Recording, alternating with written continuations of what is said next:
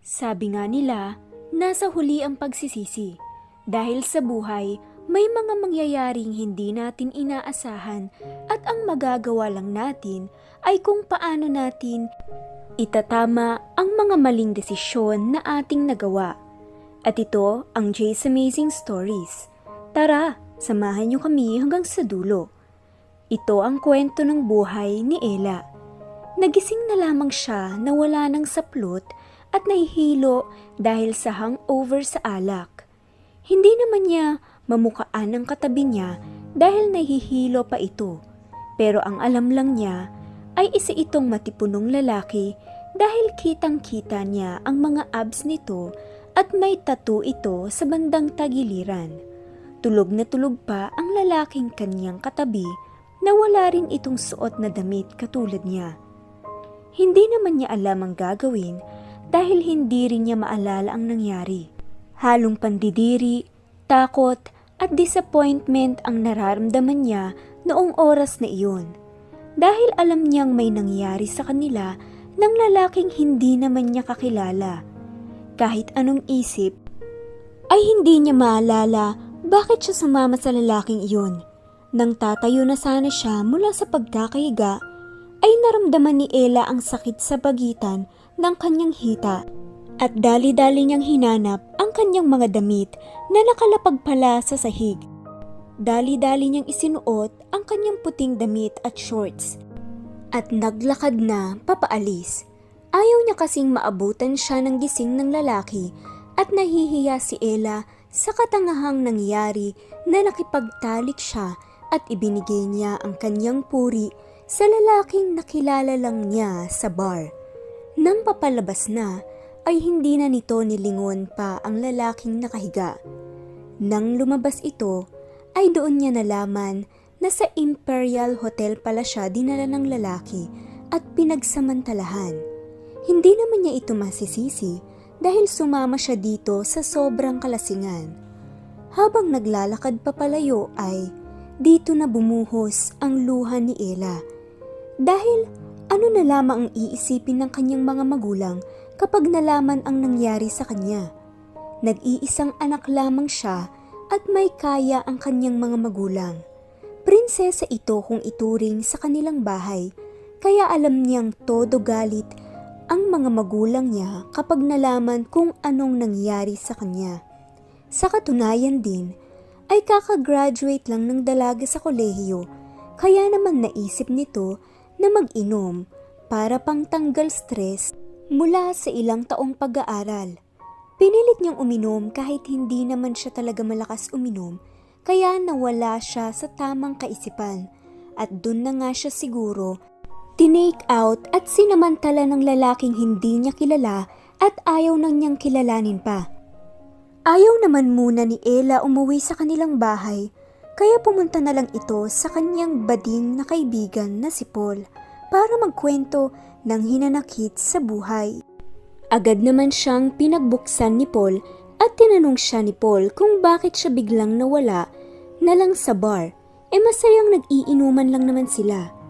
Napansin na rin ni Paul na pareho pa rin ang suot ni Ella at dagdag pa nito na Hoy babae, saan ka ba nagpupupunta? Amoy sigarilyo at alak ka pa rin. Hindi ka pa ba nagpapalit? Tsaka maligo ka na girl. May tagus ka pa oh. Hay, kay ganda-ganda mo. Bakit mukhang gusgusin at niripang itsura mo ngayon? Hindi pa tapos sa pagsasalita at pagtatatalak ang kanyang kaibigan nang biglang unti-unti na namang pumatak ang kanyang luha at niyakap ito.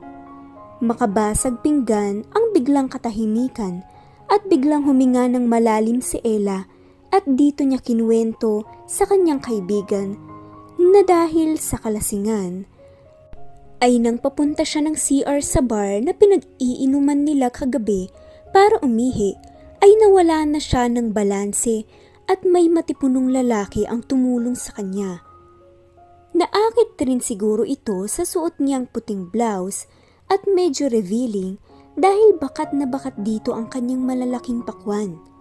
Mula doon ay unti na lang ang naalala niya at inakay siya nito papunta sa sasakyan nito at dinala sa isang hotel. Akala niya ay iiwan siya ng lalaki. Pero doon ay may nangyari sa kanila. Dahil nawala sa tamang wisyo, ay hindi na niya nagawang lumaban pa sa lalaki kaya naman nakuha nito ang kanyang pagkababae. At nagising na lang siyang nakahubad na.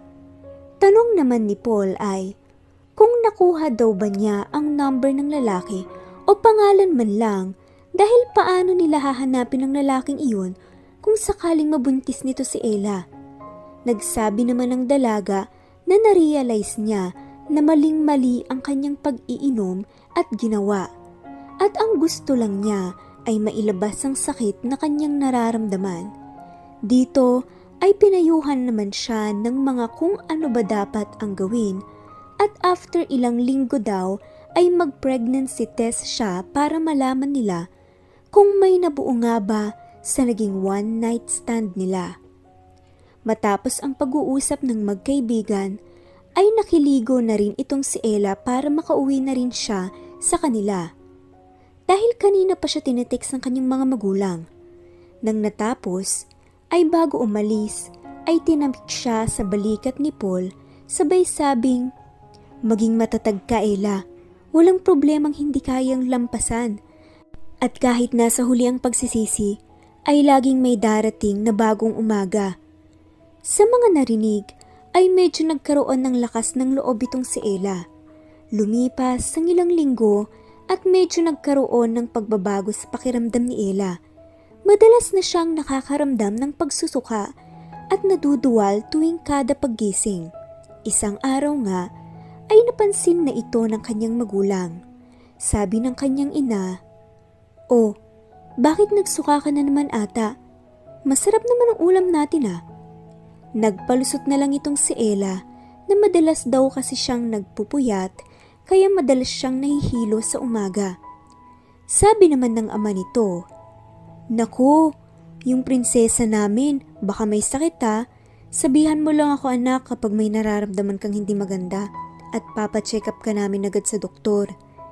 Dito ay medyo nakonsensya na si Ella dahil hindi niya maamin sa kanyang magulang ang katotohanan na posible ngang buntis na siya. At nagbunga ang one night stand niya sa isang lalaking hindi niya kakilala. Ngumiti lang din itong si Ella sa kanyang magulang pero sa loob-loob nito ay tila tinutusok ang kanyang puso dahil sa katangahan niyang nagawa. Hanggang sa isang araw ay bigla na lang itong nawalan ng malay kaya agad na dinala ng kanyang mga magulang si Ella sa ospital at dito ay sinabi ng doktor na wala namang dapat ipag-alala ang mga magulang ng dalaga dahil wala naman itong sakit at normal lang ang mga ito sa babaeng nagbubuntis. Sabi naman ng kanyang ama, Ano dok? Buntis ang anak ko? Pero paano? Eh wala pang ang boyfriend nito eh. Sumagot naman ng doktor. Totoo po sir na buntis ang anak niyo at ilang linggo na rin po. Pero para mas maayos ay kausapin niyo na lang ang inyong anak para maliwanagan kayo. Nang magising ay agad kinumpirma ng kanyang ama kung buntis na nga ba talaga siya at dito na muling bumuhos ang luhas sa mga mata ng dalaga dahil alam niyang hindi magugustuhan ng kanyang ama ang kanyang mga sasabihin at kung paano siya nabuntis. Nang narinig na ito ng kanyang ama, ay agad nag-init ang ulo nito at sabi nito, Ella naman, ilang taon ka naming iningatan at pinag-aral tapos magiging isang disgrasyada ka lang? Hindi ka ba nahihiya sa ginawa mo? Ano na lang sasabihin ng ibang tao, ng mga kamag-anak natin? Pagtatawanan tayo ng lahat ng taong nakapaligid sa atin. Kaya habang maaga pa, ay ipalaglag mo na lang iyan. Ipinaglaban naman ni Ella na hindi daw niya kaya at hahayaan na ipalaglag ang kanyang anak.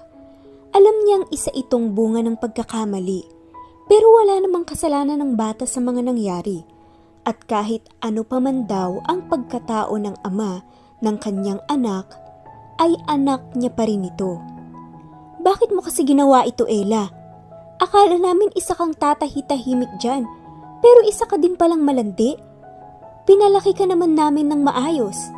Tapos ito lang ang igaganti mo sa amin? Kung hindi mo ipapalaglag yan, mas mabuti pang lumayas ka na lang sa bahay na ito at ayaw na kitang makita pa. Dagdag pa ng ama ni Ella. Humingi naman ng paumanhin si Ella sa kanyang mga magulang. Pero hindi na siya pinapansin ng kanyang ama. Kinabukasan ay nag-ayos na ito ng gamit dahil aalis na ito sa kanilang bahay.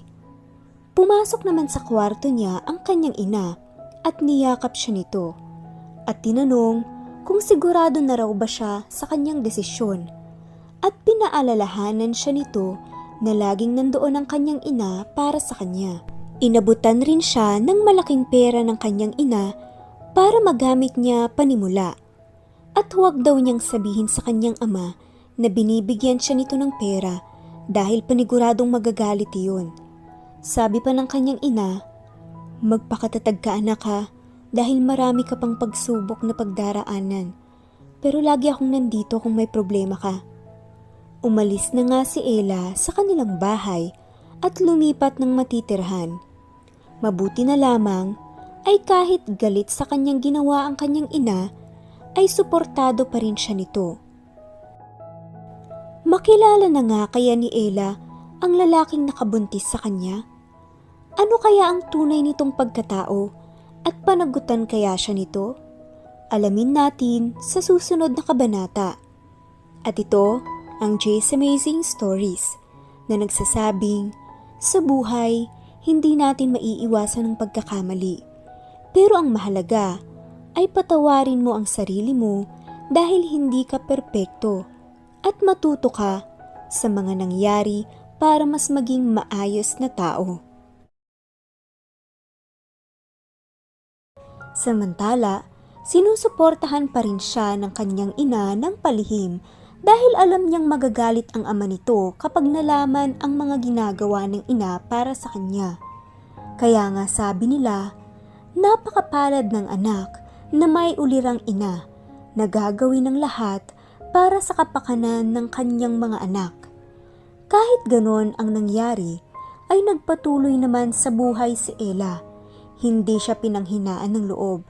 Mas lalo pa nitong gustong magtagumpay dahil may anak na siya ngayon na umaasa sa kanya. Nagpursige itong magtrabaho. Mabilis na lumipas ang apat na taon. Ngayon ay medyo malaki na rin ang kanyang anak. At kapag pumapasok ito, ay iniiwan niya sa bading niyang kaibigan na si Paul ang kanyang anak na si Jake. Hindi naman kasi madalas umaalis ng bahay itong si Paul dahil online seller naman siya, kaya nababantayan niya rin itong si Jake. Ganoon nga ang naging setup nila. Samantala, ang anak naman ni Ella ay gwapo. Yun nga lang, laging sinasabi ng kanyang kaibigan na hindi niya ito kamuka at siguro ito ay kahawig na kahawig ng kanyang tatay at pareho silang gwapo paglaki. Hanggang ngayon ay hindi pa rin siya kinakausap ng kanyang ama dahil hindi pa rin siya napapatawad nito. Pero palihim naman siyang pinupuntahan ng kanyang ina para kumustahin. Hindi siya pinabayaan nito at lagi pang may pasalubong sa kanya at may regalong dala para sa kanyang anak. Tuwang-tuwa ang kanyang nanay sa anak niyang si Jake. Pero dahil sa kinakapos pa rin si Ella ngayon, ay nag-apply-apply ito sa ibang kumpanya para sa mas malaking sweldo. Dahil lumalaki na rin ang kanyang anak at mas kailangan niya ng pera at ayaw pa rin naman niyang iasa na lamang sa kanyang magulang ang pangangailangan ng kanyang anak. Hanggang sa natanggap siya bilang sekretary sa isang kilalang company. Halos doble ang sahod niya rito kaya tuwang-tuwa si Ella na na-hire siya bilang sekretary.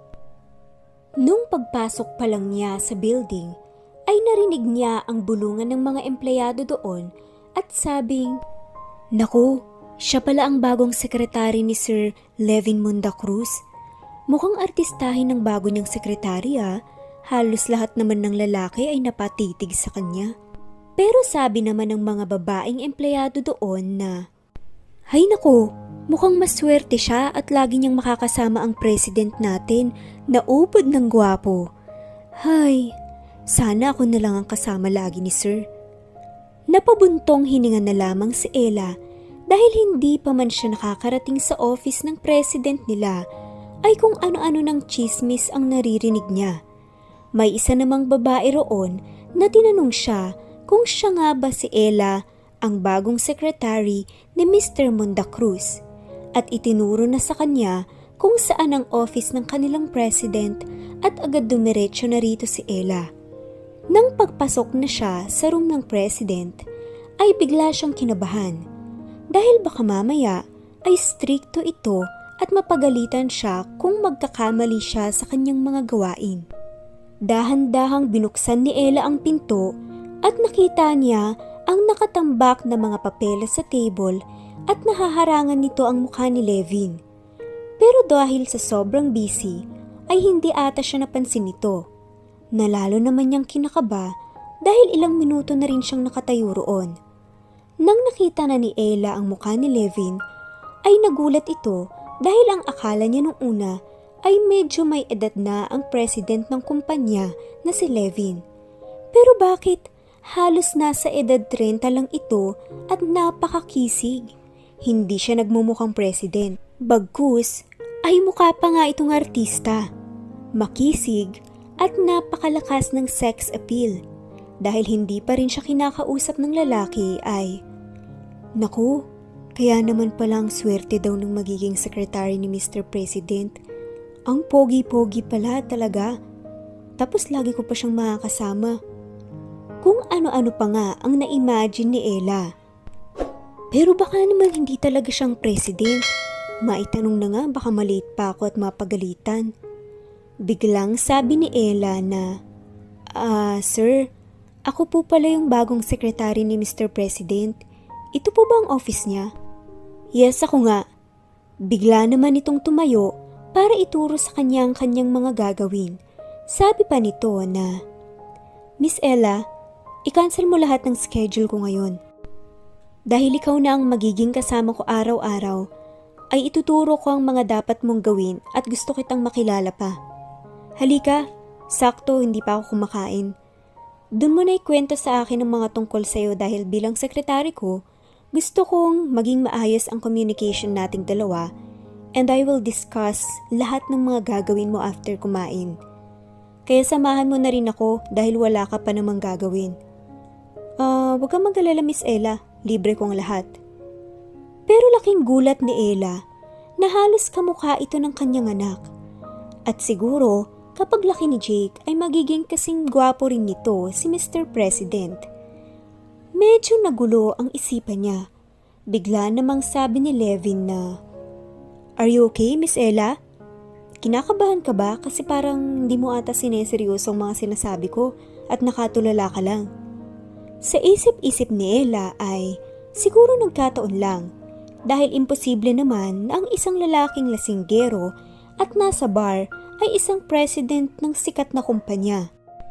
At dumiretso na nga sila sa cafeteria ng kanilang company. Pinagtitinginan sila ng lahat ng tao na nandoon at marami namang babaeng naiinggit sa kanya dahil ngayon lang nila nakita na kumain roon si Mr. President at ngayon ay kasama pa siya. Usap-usapan tuloy ng mga ibang empleyado na baka sila kayang dalawa o siguro na love at first sight si Mr. President sa kanyang bagong sekretary. Pero bagay rin naman talaga sila, isang gwapo at isang maganda.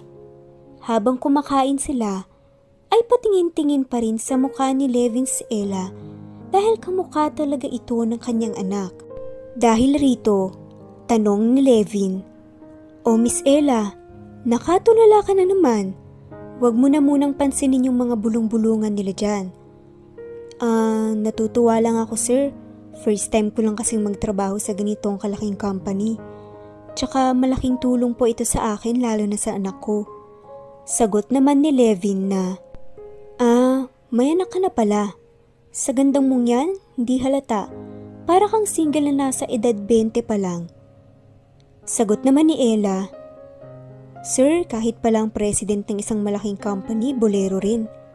Dito, ay kinumusta naman ni Levin ang anak niya at kung ano-ano pa nga ang napag-usapan nila.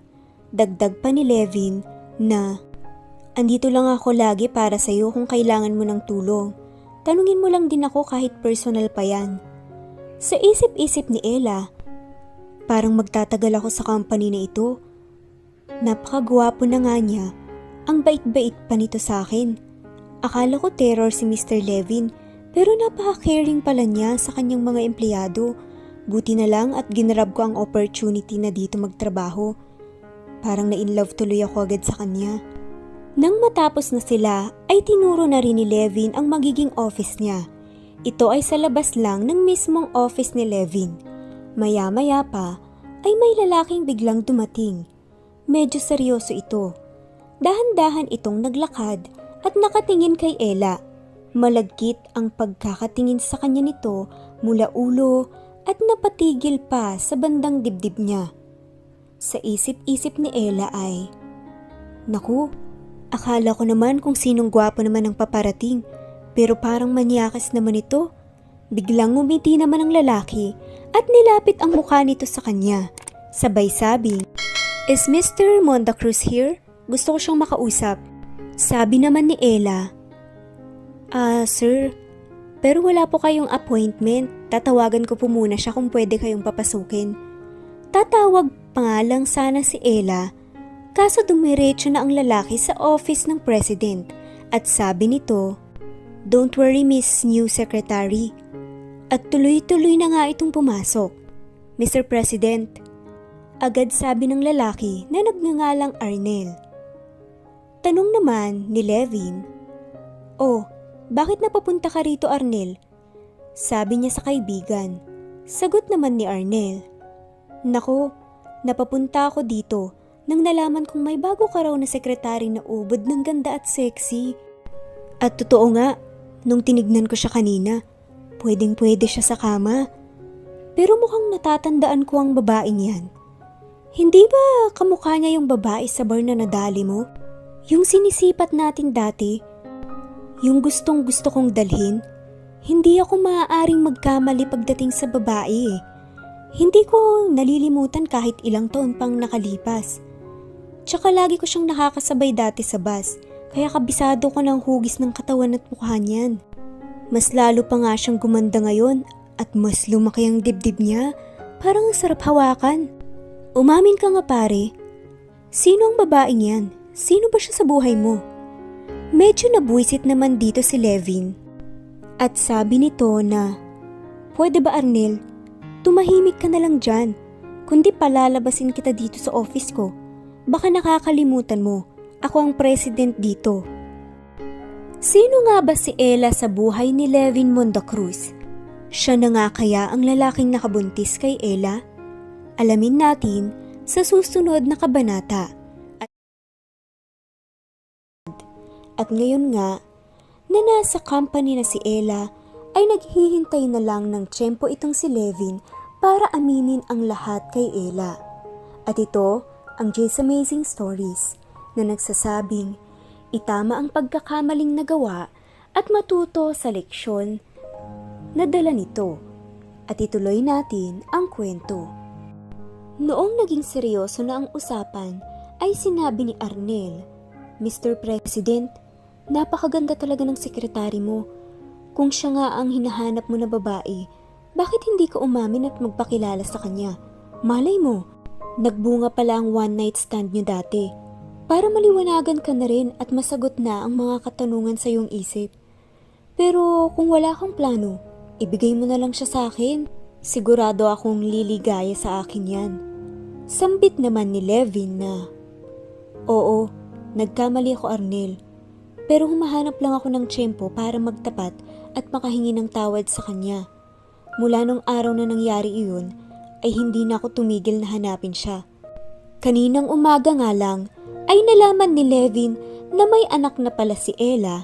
Yun nga lang, hindi nito alam kung ito nga kaya ay bunga ng dati nilang ginawa o may ibang ama ang bata. Matapos kasi ang matagal na paghahanap niya dati, ay nalaman din ni Levin mula sa kaibigan ni Ella ang totoong pagkatao nito. Pero hindi na daw ito umuwi sa kanilang lugar at nagpakalayo-layo na. At ngayon, nagharap na ulit ang kanilang landas, ay balak na ni Levin na ipagtapat kay Ella ang lahat. Lumabas na nga rin si Arnel sa office ni Levin. Nagtataka naman si Ella kung ano ang napag-usapan nila dahil mahigit isang oras din na nasa loob si Arnel at parang nagtatalo ang dalawa. Bago tuluyang umalis, ay sinabi pa ni Arnel sa kanya na, Miss Secretary, kapag nagka-problema ka o may ginawang hindi maganda sa'yo si Mr. President, pwede mo akong sabihan na andito lang ako para sa'yo. Sabay kindat nito bago tuluyang lumayo. Napaisip naman si Ella na kung sino kaya ang lalaking yun at ano ang posisyon niya sa company at ganun na lang siya makapagsalita. Lumipas ang ilang oras at umabot na nga ng alas 8 at nakauwi na ang lahat ng empleyado pero hindi pa lumalabas ng kanyang office si Mr. Levin kaya hindi tuloy makauwi si Ella. Nahihiya kasi itong magpaalam dahil bago pa lang siya. Ayaw naman niyang mas mauna pa siyang umuwi kaysa sa kanyang boss. Gusto rin niya kasing magpa-impress na talagang hardworking employee siya. Tingin ng tingin sa orasan nitong si Ella at naiinip na. Tinex na rin niya ang kanyang kaibigan ni si Paul na medyo malilate siya ng uwi ngayon. Kinumusta niya rin ang kanyang anak at nakatulog na raw ito kakahintay sa kanya. Hanggang sa 8.30 na nga at saka pa lamang lumabas ng kanyang office si Levin. Kapag labas ni Mr. President ay nagulat ito at tinanong si Ella na kung bakit andoon pa raw siya. E kaninang 5.30 pa ang uwian ng mga employee. Sinabi na lang ni Ella na nakakahiya naman daw kasi kung aalis na lang siya bigla nang hindi nagpapaalam sa kanya, e kay bago-bago pa lang niya doon, kaya hinintay na lang siya nito. Sumagot naman si Levin na, Okay, next time Miss Ella, kahit wag mo na akong hintayin.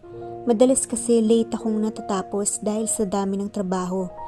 Pero dahil late na, ihahatid na lang kita. Baka may kung ano pang mangyari sa'yo dyan eh. Napatingin naman si Ella sa kanyang boss at gusto niyang tumanggi dito dahil baka may iba na namang makakita sa kanila at pagchismisan pa sila na meron silang relasyon. Nagpalusot na lang ito na malapit lang naman daw ang apartment niya kaya magko-commute na lang siya. Hindi naman pumayag dito si Levin at pinilit na ihahatid na niya siya. Sambit pa nito na, No choice ka Miss Ella, ayoko namang may mangyaring hindi maganda sa sekretary ko. Wala na nga siyang nagawa at dumiretso na silang dalawa papunta sa parking lot kung saan nandoon ang sasakyan ni Levin. At hinatid na nga rin siya nito. Habang nasa sasakyan, ay medyo awkward si Ella dahil hindi niya alam kung ano ang pwede nilang pag-usapang dalawa. Napaisip na lang si Ella na napaka-caring talaga ni Sir. At kapag napapalingon ito sa mukha ng lalaki, ay talagang nakikita niya rito ang kanyang anak. Napapaisip pa rin ito na posible kayang nagkataon lang talaga. Nang napansin ito ni Levin, ay napangiti ito sabay sabing, O Miss Ella, nakatulala ka na naman. May dumi ba sa mukha ko? Ah, wala sir. May kakilala lang kasi akong kamukha niyo. E di gwapo din yun tulad ko. Pagbibiro naman ni Levin, sabay tawa nito. Lumipas ang kalahating oras, ay nakarating na rin sila sa bahay ng kaibigan ni Ella. Bago bumaba, ay hinawakan ni Levin ang kanyang kamay, sabay sabi nito na, See you bukas, Miss Ella. Tsaka kung may mga chismis kang naririnig, huwag mo nang papansinin yon, isumbong mo lang agad sa akin. Nagtataka namang bumaba si Ella dahil parang napakagaan ng trato sa kanya ng kanyang boss at nagpasalamat na rin ito dahil hinatid siya nito. Nang nakarating na sa kanyang kaibigan, ay tulog na tulog na ang kanyang anak dahil anong oras na rin iyon. Dito ay kinuwento niya kay Paul ang mga nangyari at personal na hinatid pa siya ng kanyang boss. Sabi naman ng kanyang kaibigan, ay baka nagayuman niya ang kanyang boss. Dagdag pa nito na, Ay girl, kapag yan walang jowa, panigurado na akit yan sa ganda at kaseksihan mo. Natawa na lang si Ella sa sinabi nito pero imposible naman raw siyang magustuhan nito dahil nasabi niya dito na may anak na siya at maraming lalaki ang aayaw sa isang desgrasyada. Iniisip na lang ni Ella na talaga sigurong mabait lang ang boss nila. Kinabukasan naman ay umalis ng office itong si Levin dahil may aasikasuhin itong importante. At sabi nito na hindi muna siya makakasabay ng lunch kay Ella. Dumating naman si Arnel para sunduin itong si Levin at pumunta sa kanilang meeting.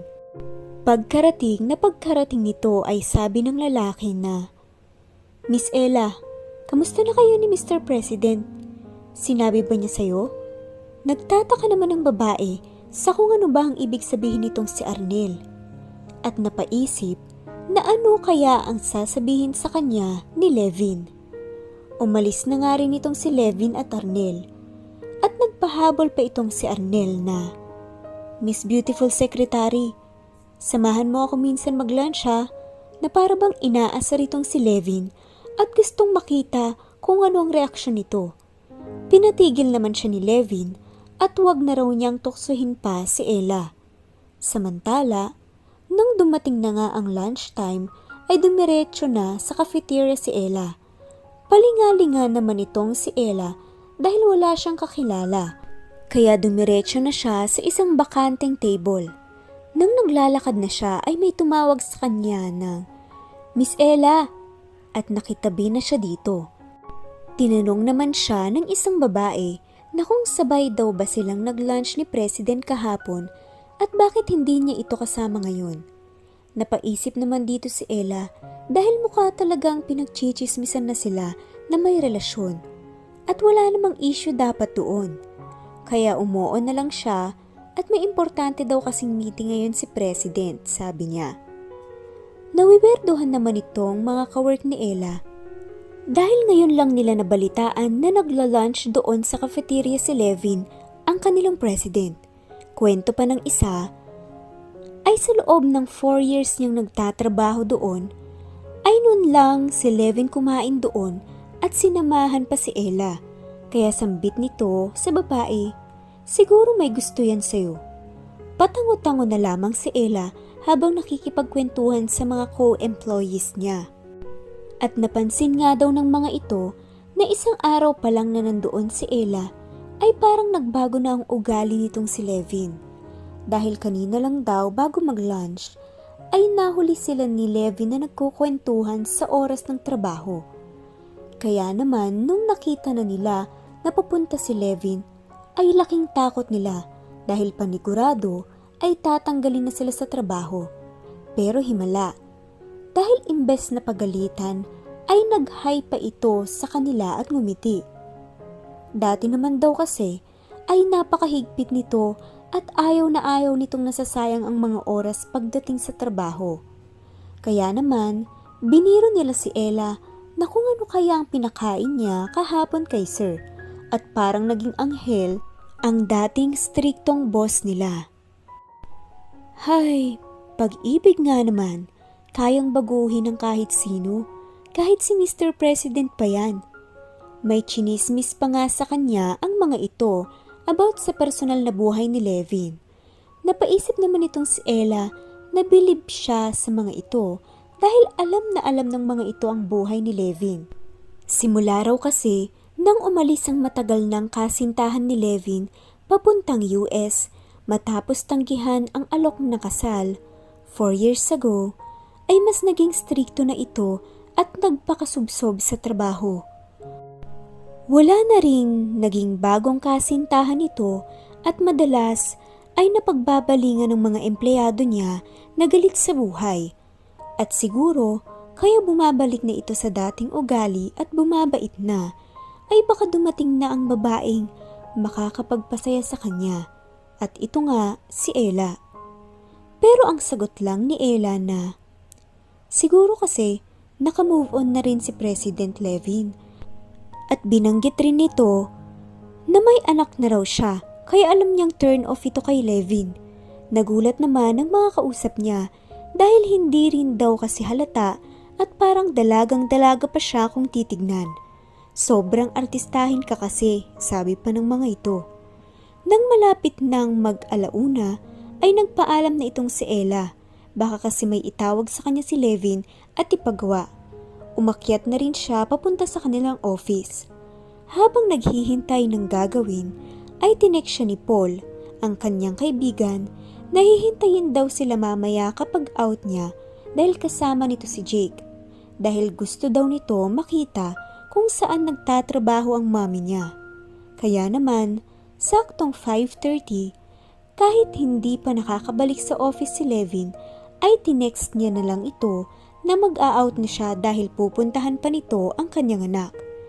Pinayagan na rin naman siya nito at may pahabol pa sa text na, Enjoy and ingat, Miss Ella. Pero dumating ang 6pm at wala pa rin si Paul at ang kanyang anak. Kaya naman, mas kinabahan na siya at di mapakali.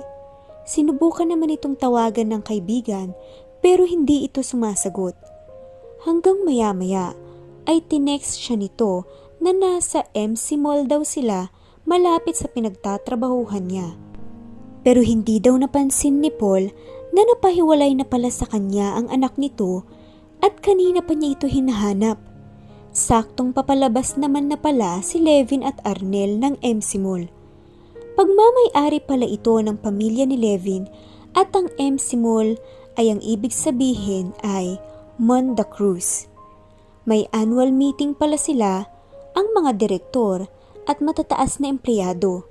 Sabi ni Levin na mabuti naman at mataas ang sale at income ng mall. Pero napansin naman ni Levin na may isang batang lalaki na umiiyak malapit sa kanila. Sabi nito na, O bata, anong problema? Stop crying na. Pinagbasta naman ni Arnel ang bata at napansin nito na kamukhang kamukha ito ni Levin. Kaya tumawa ito sabay sabing, Pare, kamukha mo yan ah. Ilang babae bang binigyan mo ng panganay? Sabay tawa ulit nito. Sino nga kaya ang batang ito sa buhay ni Levin? At malapit na nga kayang maipagtapat ni Levin kay Ella na siya ang lalaking nakilala niya dati sa bar na nakasiping niya. Alamin natin sa susunod na episode. Kaagad ngang pumunta si Ella sa MC Mall para tumulong na mahanap ang kanyang nawawalang anak. Kinakausap na niya ang kanyang sarili at sana daw ay walang nangyaring masama kay Jake. Hindi nito mapigilang mag-alala dahil sa sobrang dami ng tao sa mall, saan naman kaya ito nagpunta? Nang nakasakay na ito ng taxi, ay sinabihan niya ito na bilisan ng pagpapatakbo. Nang nasa mall na, ay agad itong nagtungo kay Paul at nagtanong-tanong na sila sa guard kung may nakita daw ba silang batang nawawala. Dito nga ay saktong nasa mall na iyon sina Levin at Arnel. Noong una ay gusto na sanang bumalik sa opisina nito pero sinabi ni Arnel na kumain daw muna sila dahil nagutom siya sa meeting. Tsaka biniro pa nito si Levin. Siguro ay gusto lang niyang maabutan sa office ang napakaganda niyang sekretarya.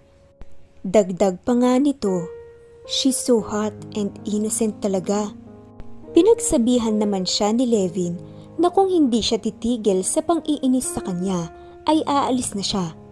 Tanong pa nito na bakit daw ba puro si Ella ang gusto niyang pag-usapan, eh napakadesente nitong babae para lang bastusin ng isang babaerong si Arnel. At napadako na nga ang mata ni Levin sa isang batang lalaki na iyak ng iyak. Tingin niya ay nawawala ito dahil paulit-ulit nitong parang tinatawag ang pangalan ng ina habang patuloy sa pag-iyak. Hindi naman mahilig si Levin sa mga bata pero noong oras na iyon ay hindi niya alam ang dahilan. Pero parang meron siyang lukso ng dugo sa bata.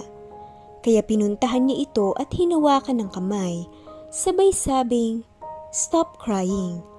Sabay tanong nito kung nawawala ba ito at sasamahan niya itong hanapin ang magulang niya. Napabuntong hininga na lang si Arnel dahil gustong gusto na nitong kumain. Pero iba pa ang inatupag ni Levin. Pero laking gulat nilang dalawa nang inangat ng bata ang kanyang muka mula sa pagkakayuko. Dahil pamilyar na pamilyar ang mata at mukha nito. At parehong hindi sila pwedeng magkamali dahil kamukhang kamukha talaga ito ni Levin. Dito na nga tumawa si Arnel sabay sabi nito na ilang babae na ba ang binigyan mo ng panganay? Dagdag pa nito na akala daw ni Arnel na matino itong si Levin. Pero kapareho lang din pala nito na babaero si Arnel. At mukhang hindi lang si Ella ang nadali nito kundi madami pa. Pinaliwanag naman ni Levin na baka nagkataon lang na magkamukha sila ng nawawalang batang iyon. Kaya tinanong ni Levin ang bata kung nasan daw ang mga magulang nito. Tumahan naman itong bata sabay tingin sa kanya at sumagot ito na, She's working po.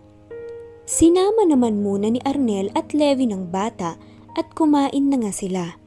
Dito ka na muna sumama sa amin at tutulungan kang hanapin ang magulang mo. Nalaman din nila na Jake ang pangalan nito.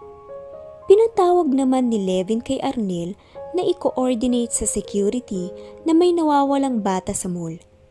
Habang naghihintay at kinakausap, at nililibang naman ni Levin ang bata. Kaya naman, napasabi naman itong si Arnel na, Pare, pwedeng pwede ka na palang maging tatay ah. Napaka-sweet mo naman dyan sa bata. Parang hindi ikaw yan ah. Hindi na lang pinansin ni Levin ang sinasabi ng kanyang kaibigan.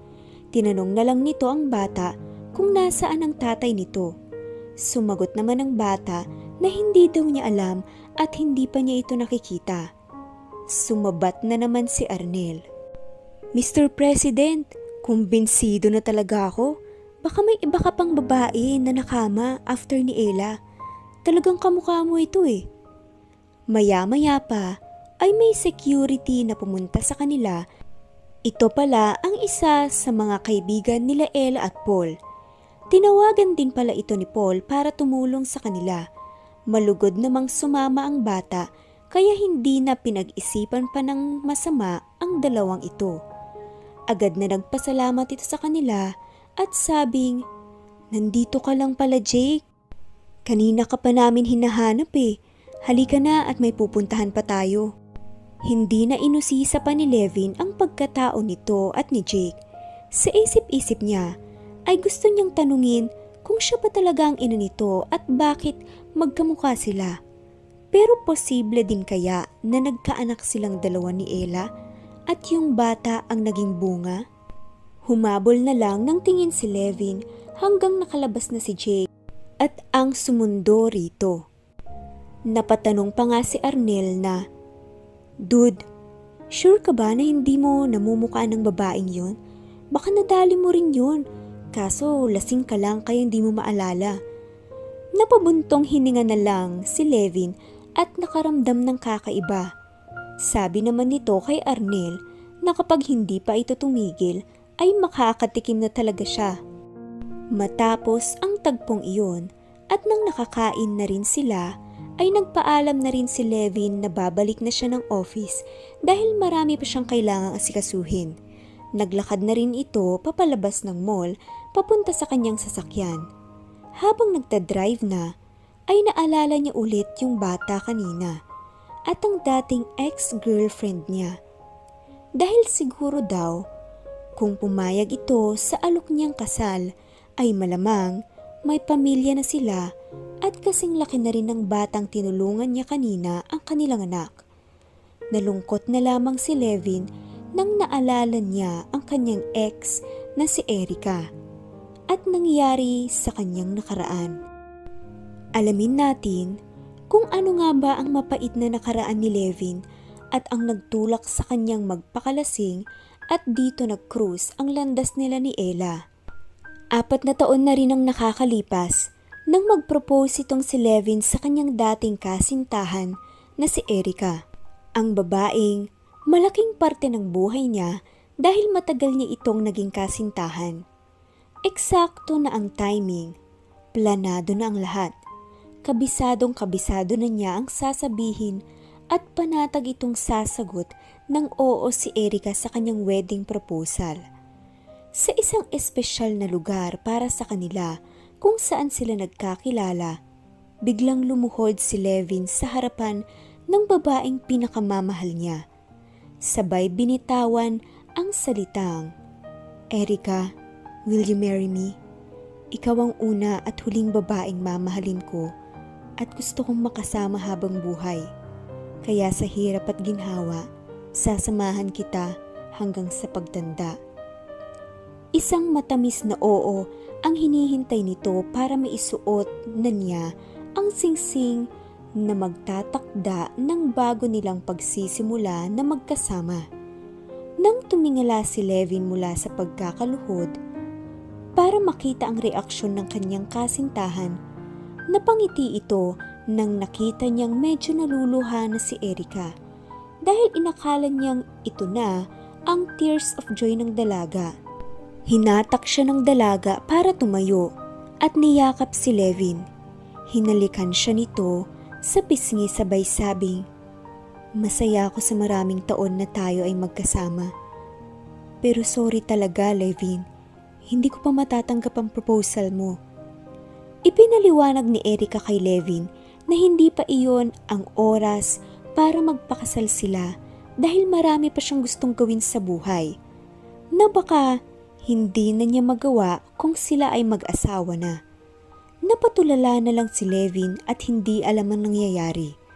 Napahinto ito ng ilang minuto hanggang sa sabihin niya sa kanyang kasintahan na wag naman na raw siya nitong biruin ng ganun.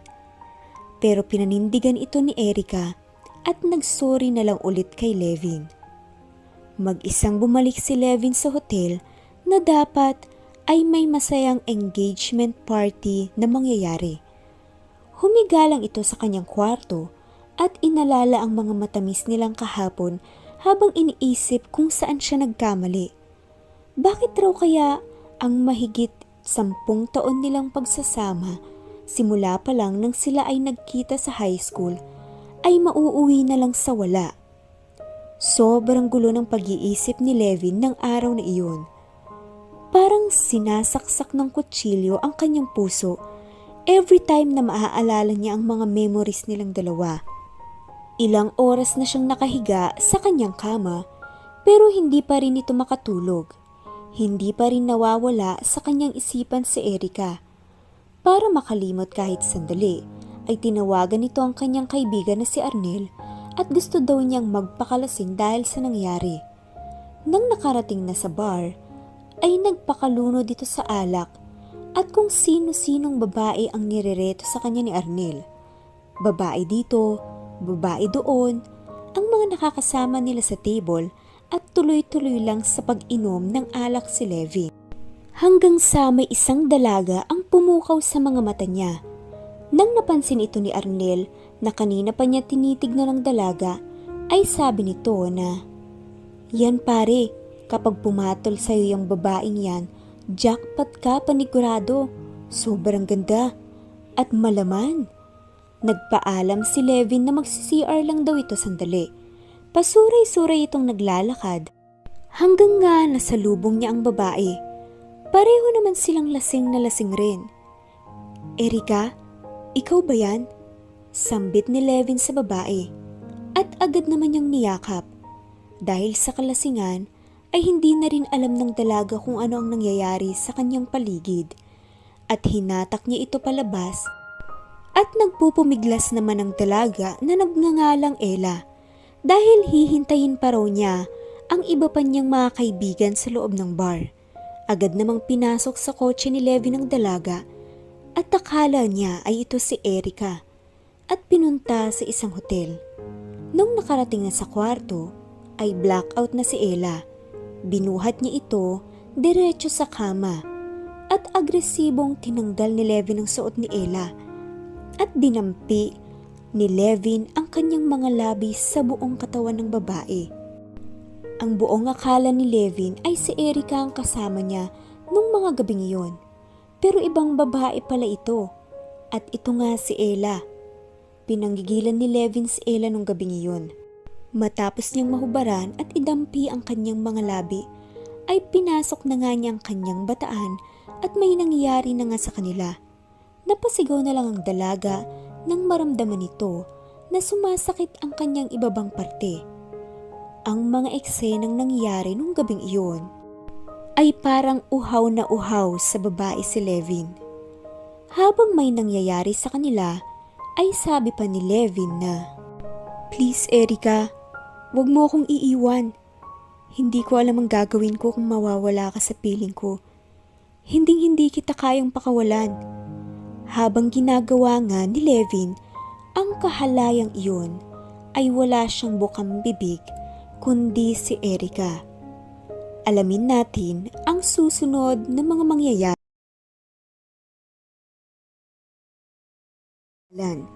At ito ang Jay's Amazing Stories na nagsasabing hindi laging libre ang second chance kaya umamin ka na habang maaga pa. Ituloy natin ang kwento. Bumalik tayo sa kasalukuyan. Muli na ngang nagkasama sina Ella at ang kanyang anak. Masayang masaya naman si Ella na walang masamang nangyari kay Jake. Pero simula nang nakauwi na sila Ella sa bahay, ay hinahanap na sa kanya ng kanyang anak kung nasaan daw ba nagpunta ang kanyang ama. Pero imbes na sagutin, ay pinagtimpla na lang niya si Jake ng gatas. Napahinga na lang ng malalim itong si Ella at napaisip dahil kahit siya ay hindi niya alam kung nasaan na kaya ang lalaking naka one night stand niya. Dahil tanging ang tattoo lamang nito sa katawan ang kanyang palatandaan. Mommy, where is daddy? Sambit na naman ng kanyang anak. Sinabi na lang ni Ella na, O anak, inumin mo na itong gatas na tinimpla ko at matulog ka na. Anong oras na rin? Sabay yakap nito sa kanyang anak. Pero sa isip-isip ni Ella na, Sorry talaga anak, ang tanga-tanga ko kasi ni hindi ko man lang kinilala ang daddy mo. Natuliro naman siya nung naisip na dahil habang papalaki na ang kanyang anak, ay panigurado na magsisimula na itong mangulit na kung nasan na kaya talaga ang kanyang tunay na ama. Kahit late na nung oras na iyon, ay tinawagan niya si Paul para ikwento na ano kaya ang isasagot niya sa susunod na magtanong ang kanyang anak kung nasaan na ang ama nito. Dahil ayaw naman niyang aminin sa kanyang anak na bunga lang siya ng isang pagkakamali. Ang pagkakamaling dahil sa kalasingan ay may naka one night stand siya. Pero sabi naman ni Paul na, Naku, matalino yung anak mo, hindi mo yan maitatago sa kanya. Pero Ella, maliit lang ang mundo. Malay mo, malapit nang mag-grocery ang landas nyo. Pero sabi naman ni Ella na, ang problema ay wala siyang kaalam-alam na kung ano ang itsura nito. Madami pang ang napag-usapan ng dalawa nang hanggang sa ni hindi niya nga maalala ang mukha ng naka one night stand niya, paano niya malalaman kung yung lalaki na yon ay muli niyang makita? Nang pumikit at nag-isip ng malalim, ay ang mukha ni Levin ang kanyang nakita dahil magkamukhang magkamukha ang mga ito. Samantala, dumating na nga rin ang weekend pero may importanteng lakad pala si Levin at kailangan niya makapunta sa Baguio para i-meet at mag-discuss sa mayayamang kliyente nila. Kaya agad naman itong pinaalam kay Ella. Kailangan daw niyang isama ang babae roon. Dahil may mga importante rin siyang ipapagawa. Di bale, double pay naman daw ang ibabayad niya para sa compensation sa pagtatrabaho niya ng weekend. At pinasundo na nga ni Levin si Ella sa kanyang driver. Ayon pa dito, ay mga ilang araw daw silang mamamalagi sa Baguio. Kaya nagpaalam na rin si Ella sa kanyang anak at papasalubungan na lang daw niya ito ng mga peanut brittle at strawberries. Binilin ni Ella sa kanyang kaibigan na si Paul, si Jake at ang lahat ng mga kakailanganin nito. Niyakap ng mahigpit ni Ella ang kanyang anak bago sumakay sa sasakyan. Pero sabi ni Jake na, Susunduin mo po ba si Daddy? Iniwasan na lang niya ang tanong at sumakay na sa sasakyan. At pumunta na nga si Levin at Ella sa Baguio. Nang nakarating na sila ay dumiretso sila sa tirahan nila Levin doon. Namangha naman siya sa napakalaking bahay pero ito ay isang rest house lamang ni Levin. Nang nakababa na sa sasakyan, ay sumalubong ang isang aso na alaga ni Levin. Sa takot, ay halos mapatalon naman sa gulat si Ella at napayakap ito sa lalaki. Nang narealize niya na mahigpit ang hawak nito sa kanyang boss, ay nagsorry ito at unti-unting inilayo niya ang kanyang muka. Pero parang nalusaw siya sa hiya nang nagkatitigan sila ni Levin. Ramdam ni Ella ang braso ng lalaki na yumayapos sa kanyang bewang para hindi siya ma-out of balance. Parang nanunuyo nga ang kanyang lalamunan nang dahan-dahan niyang inilayo ang kanyang muka habang nakatitig sa kanya si Levin. Sabi ni Levin, Are you okay, Miss Ella? Mas maganda ka pala sa malapitan. Tayo na. Nag-blush naman si Ella at napatanong ng, Sir, anong tayo na? Ang bilis naman po. Sumagot naman si Levin, I mean tayo na. Pasok na tayo sa rest house namin. Nandiyan na rin si Kuya Chito, ang caretaker. Hindi alam ni Ella ang gagawin at nauutal na sabi nito, Ah, sige po sir. And sorry, nagulat kasi ako sa aso. Huwag kang magalala, hindi naman nangangagat yan. Samantala, medyo nagbabadyang umulan nung araw na iyon kaya sobrang lamig. Hindi naman inexpect ni Ella na ganoon kalamig kaya wala siyang jacket na dala. May isa ding caretaker ang sumalubong sa kanila at tinuro kay Ella ang kanyang kwarto. Kinausap naman ni Ella si Levin na sobrang lamig daw pala doon sa Baguio. Kaya tinanong niya ito kung may extra ba siyang jacket at sinabi naman ni Levin na idadala na lang niya mamaya sa kanyang kwarto. Lumingon-lingon naman si Ella at iniisip niya na rest house pa lang ito nila Levin pero sobrang laki na. Paano pa kaya ang bahay niya talaga? Hindi niya akalain na sobrang yaman nito kahit ang bata-bata pa at sikat na sikat rin ito bilang businessman. Nang nasa kwarto naman na, ay agad na niyang tinext ang kanyang kaibigan na si Paul at Hazel para kamustahin sila at nakipag-video chat sa kanyang anak na si Jake. Nang matapos, ay balak na nitong maligo dahil medyo pinagpawisan siya kanina habang papunta sa Baguio. Dumiretso na nga ito sa CR at pinaandar na ang hot shower. Tinanggal na niya ang kanyang saplot at naliligo na siya nang biglang naramdaman niyang parang nag-open ang pinto ng kanyang kwarto. Nung oras na iyon ay dumating na pala si Levin para iabot ang jacket na hiniram niya. Bigla namang nataranta siya dito dahil nakalimutan pala niyang ilak ang pinto. Nang paglabas ni Ella sa CR na nakatapis lang para i-check kung sino ang taong pumasok, ay ito nga pala si Levin. Nang inaabot na ni Levin ang jacket, ay biglang nadulas naman ito at nahulog ang tuwalyang bumabalot sa kanyang katawan. Pareho naman silang nagkatitigan sa mukha at napahinto ng ilang saglit. Kitang-kita ni Levin ang kaseksihan at kung gaano kabilog ang mga pakwan ni Ella. Samantala, si Ella naman ay biglang namula at parang gusto ng lamunin ng lupa ng mga oras na iyon. Nakita na nga ni Levin ang kanyang katawan bago pa niya ito matakpang muli.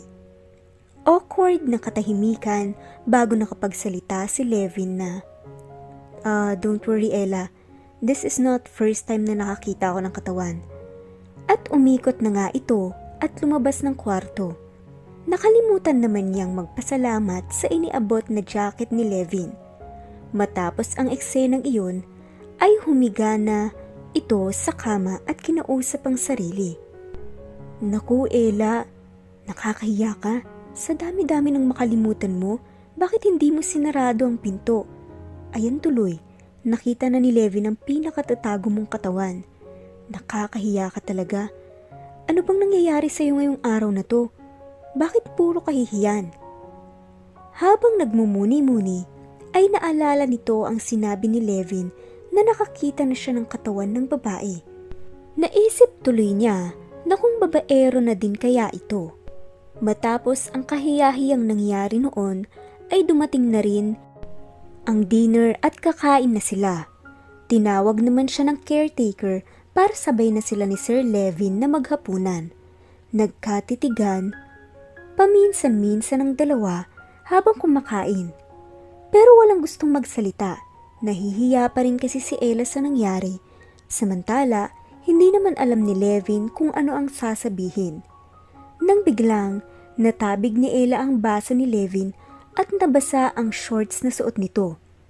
Pinunasan naman ni Ella agad ito ng kanyang panyo pero hindi niya na-realize ang kanyang ginagawa hanggang sa lalo itong namula dahil biglang may tumigas sa shorts nito na pinupunasan niya. Hiyang-hiya na dito si Ella at biglang tinanggal ang kanyang kamay. Pabiro naman na sabi ni Levin na, Inaakit mo ba ako, Miss Ella? Napakamot naman ng ulo si Ella sabay sabing, No sir, aksidente lang po lahat ng nangyari at gusto ko lang ding klaruhin sa inyo ni minsan hindi ako nang akit ng tao. Biglang tumayo na ito at nag-walk out. Tumaas papuntang kwarto dahil sa sobrang kahihiyan na nangyayari sa kanya nung araw na iyon. Hindi pa nakapagsilita si Levin na binibiro lang naman niya si Ella. Pero sabi nito na bukas na lang daw niya kakausapin si Ella at para makapagpahinga na rin ito. Kinabukasan ay maaga namang nagising si Ella. Noong araw na iyon ay malakas ang hangin at ulan sa labas at mukhang may namumuong bagyo. Nag-alala naman si Ella sa kung kamusta naman na kaya ang kanyang anak, kaya tinawagan na niya ang numero ng kanyang kaibigan na si Paul pero hindi niya ito matawagan. Kaya sumunod niyang denial ay ang numero ni Hazel pero parehong out of coverage ang mga ito. Napabuntong hininga na lang itong si Ella at bumangon na rin para magluto. Nagtungo na siya sa kitchen at tinignan ang laman ng ref kung ano kaya ang pwede niyang mailuto. Inihanda na rin ni Ella ang mga ingredients ng nilagang baboy na kanyang lulutuin at sakto daw ito sa malamig na panahon. Habang nagluluto, ay nagising naman na itong si Levin at dumiretso na rin sa kusina para magkape nang nadatnan niyang nandoon na nagluluto si Ella. Muli na namang naalala ni Ella ang nangyari kahapon nang nakita niya si Sir Levin. Aminado rin siyang nasaktan siya sa mga sinabi ni Levin na kung inaakit daw ba siya nito dahil pakiramdam niya ay nagmukha siyang malandi sa harapan ng kanyang boss. Ngayong magkasama na si Levin at Ella sa iisang bahay pansamantala, dito na nga kaya umusbong ang kanilang pagmamahalan at tuluyan ng mapalapit sa isa't isa? At maamin pa kaya ni Levin sa kanyang sekretarya na si Ella ang nagawa niyang pagkakamali? At ito ang Jay's Amazing Stories na nagsasabing may taong darating sa buhay natin na pwedeng magturo ng leksyon, makapagpapabago ng buhay mo o siya na pala ang taong makakapagpasaya sa iyo. At ito ang Jay's Amazing Stories na nagsasabing ang pag-ibig ay binubuo ng dalawang taong nagmamahalan at ng dalawang pusong nagkakaunawaan. Na minsan ay bigla na lamang mabubuo ng hindi inaasahan. Nagluluto na nga si Ella nang bigla niyang narinig ang mga katagang, I'm sorry Ella. Nagulat naman siya dito dahil hindi niya ine-expect na nandoon na rin pala si Levin at gising na. Nang bumiling ay nagkatinginan na nga sila at sabay sabing, Okay lang po sir.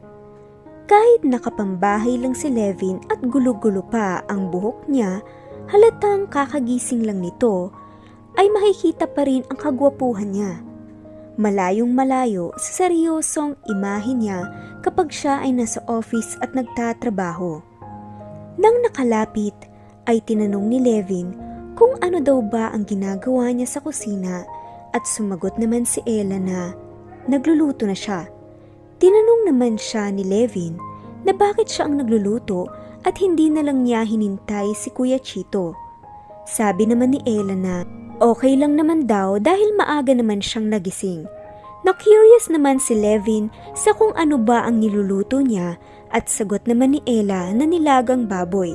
Sakto daw ang mainit na sabaw sa malamig na panahon.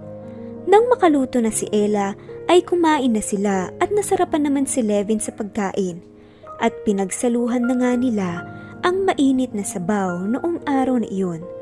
Matapos iyon, dahil linggo pa naman at gusto sanang ilibot ni Levin si Ella sa Burnham Park, Mines View at sa mga sikat na pasyalan doon, pero yun nga lang ay dahil malakas ang ulan ay hindi sila makalabas. Kaya naisip ni Levin na dahil wala naman raw silang magawa at hindi makapaglibot, ay manunood na lang muna sila ng TV. Tinanong siya nito kung ano raw ba ang mga gusto niyang palabas at namili na nga ito ng moving papanoorin. Pumunta na nga rin sila sa sala, sinet up na ni Levin ang kanilang papanoorin at naupo na sa sofa. Tinawag naman niya si Ella at pinaupo sa kanyang tabi. Nang lumapit si Ella dahil medyo nahihiya, ay sa bandang dulo siya pumunta. Dito ka na sa tabi ko, Ella, para makapagkwentuhan na tayo. Sambit naman ni Levin. Hindi naman na siya nakatanggi dito. Nang magtabi na sila, ay medyo nailang itong si Ella sa kanyang boss. Naisip niya ay marahil dahil ito sa kahihiyang nangyari kahapon. Habang nanunood, ay tawa naman ng tawa si Ella sa comedy na palabas. Nang hindi niya napansin na nakatitig na pala sa kanya si Levin. Dahil magkatabi lang sila at kanina pa siya tawa ng tawa at hindi niya namamalayan, nakatabi nga lang pala niya si Levin. Medyo parang natutunaw naman si Ella sa kada tingin ng lalaki at kasabay nito ang mabilis na pagkabog ng kanyang dibdib. Maya-maya pa, medyo bumaba na ang tingin ni Levin mula sa muka ay parang nakatitig na ito sa kanyang mga labi. Kaya naisip ni Ella, nahahalikan kaya siya ni Levin. Dahan-dahan nang ang nilapit ni Levin ang kanyang mga labi dahil sa kaba ay tumayo na lang si Ella para makaiwas sa mga tingin ni Levin. At nagpaalam na aakyat na muna siya sa kwarto at iche-check niya kung nag-text na raw ba ang kanyang kaibigan sa kanya. Bigla siyang hinatak ng lalaki at natulala na lamang si Ella habang pinagmamasdan ang unti-unting pagdampi ng mga labi ni Levin sa kanya. Hinawakan pa nito ang kanyang mga kamay. Napapikit na lamang si Ella habang patuloy na inaakit siya ng mga malalambot na labi ng kanyang boss. Kahit gusto na niyang tumakas at tumayo, ay nadadala na si Ella sa sensasyon ng paraan ng paghalik ni Levin at ninanamnam niya ang bawat pagsipsip ni Levin sa kanyang labi. Dahan-dahang naglalapit ang kanilang katawan at niyakap siya ni Levin. Gumagapang na ang kamay ng lalaki sa kanyang bewang at braso. Nakakapanghina para kay Ella ang mga sandaling yun. Pero hindi niya maintindihan ang naramdaman at natagpuan na lamang niya ang kanyang sarili na tumugon sa ginagawa sa kanya ng lalaki at binigyan ito ng mainit na halik at pagyakap. Tila nga tinakasan na siya ng katinuan sa mga oras na iyon. Magiging choosy pa ba siya? Isang mayaman, guwapo at mabait ang pakikitungo sa kanya nitong si Levin.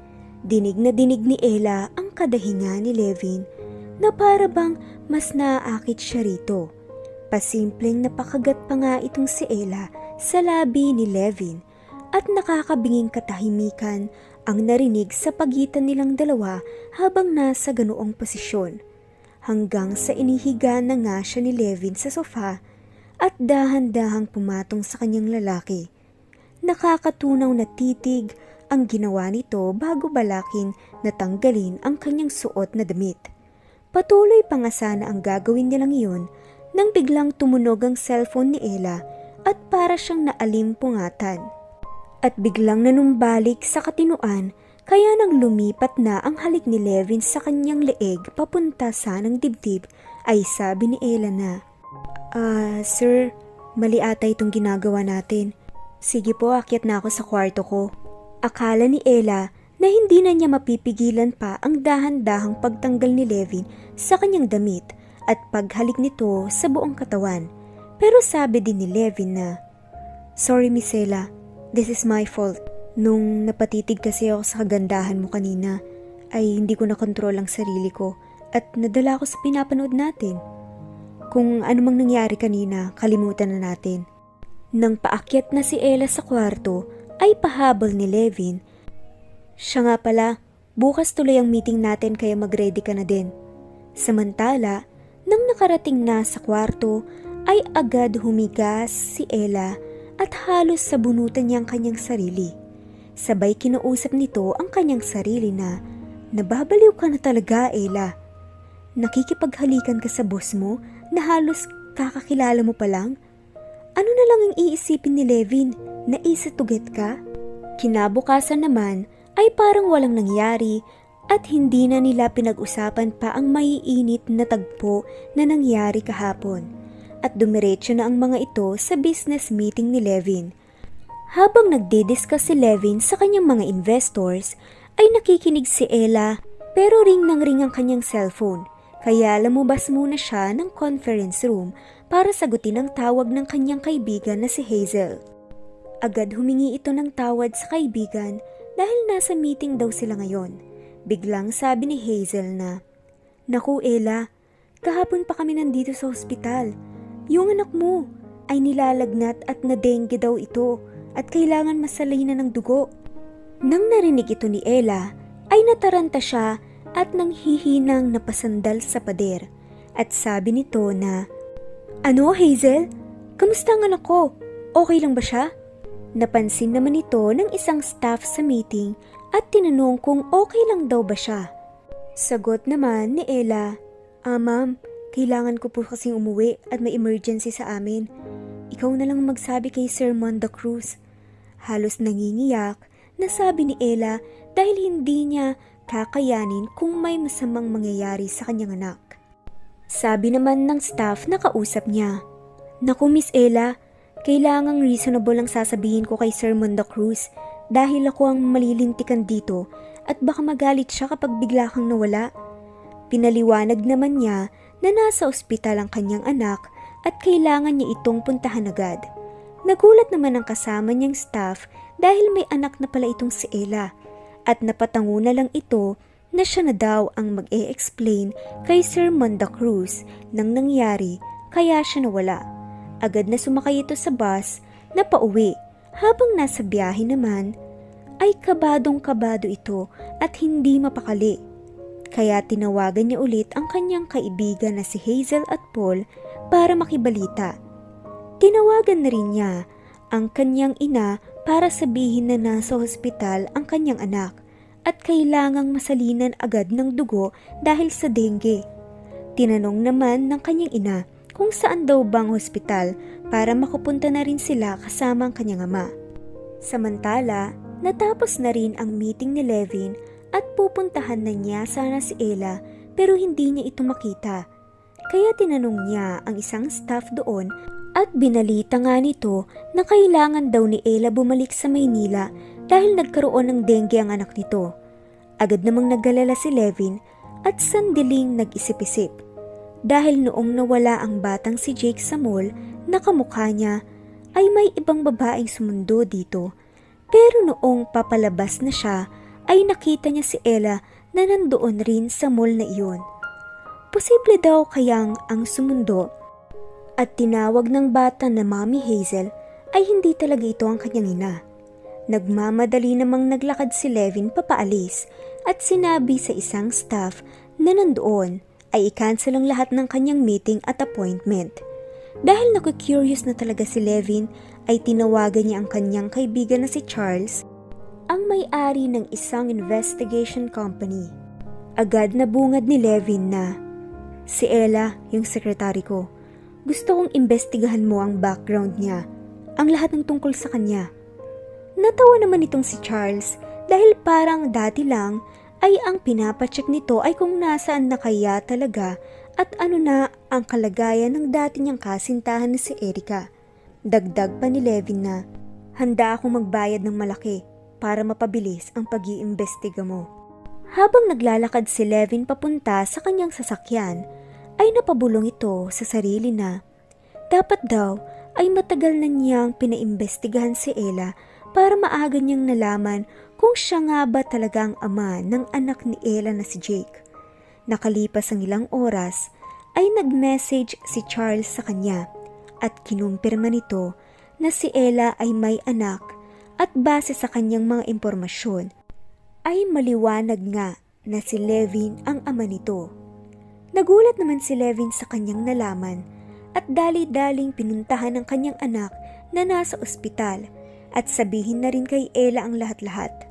Nang nakarating na si Levin, ay ang nakita niya sa labas ng room ay si Paul, ang kaibigan ni Ella.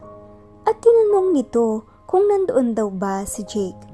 Pumasok naman si Paul at sinabihang maghintay muna si Levin.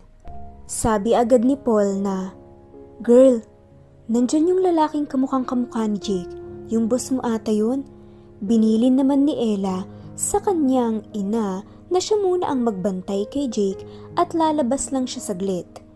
Habang papalabas, ay bakas sa mukha niya ang pagtataka at bigla siyang kinabahan. Ilang beses tuloy siyang napahinga ng malalim.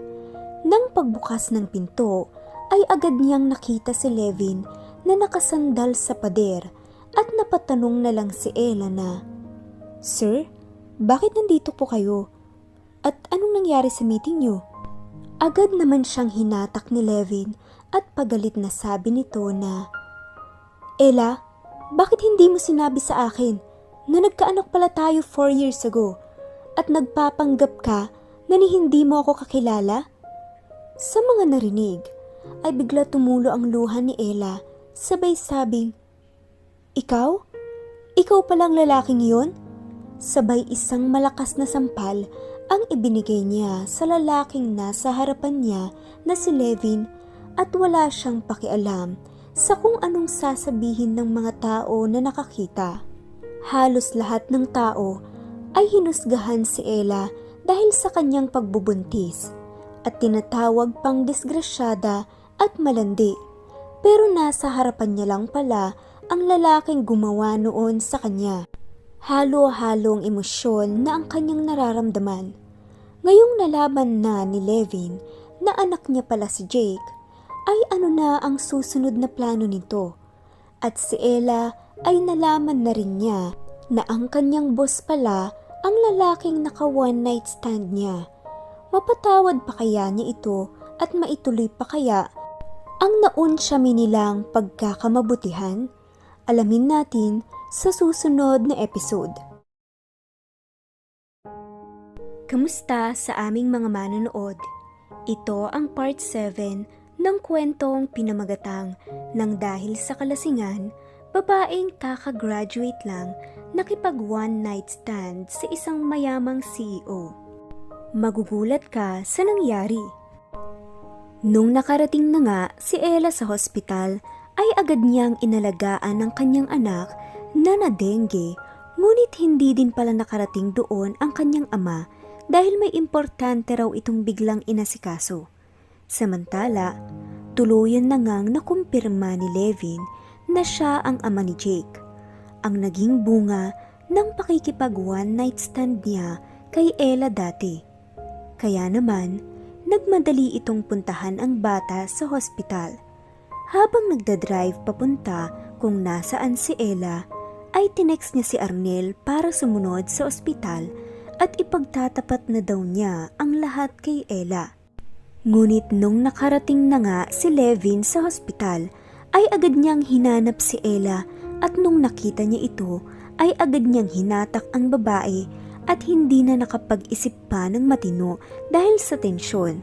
At, at sinabi nito kay Ella na, bakit daw hindi ito agad sinabi ni Ella? Na nagkaroon pala sila ng anak. Sa mga narinig ay nagulat si Ella sa mga bawat salitang lumabas sa bibig ni Levin.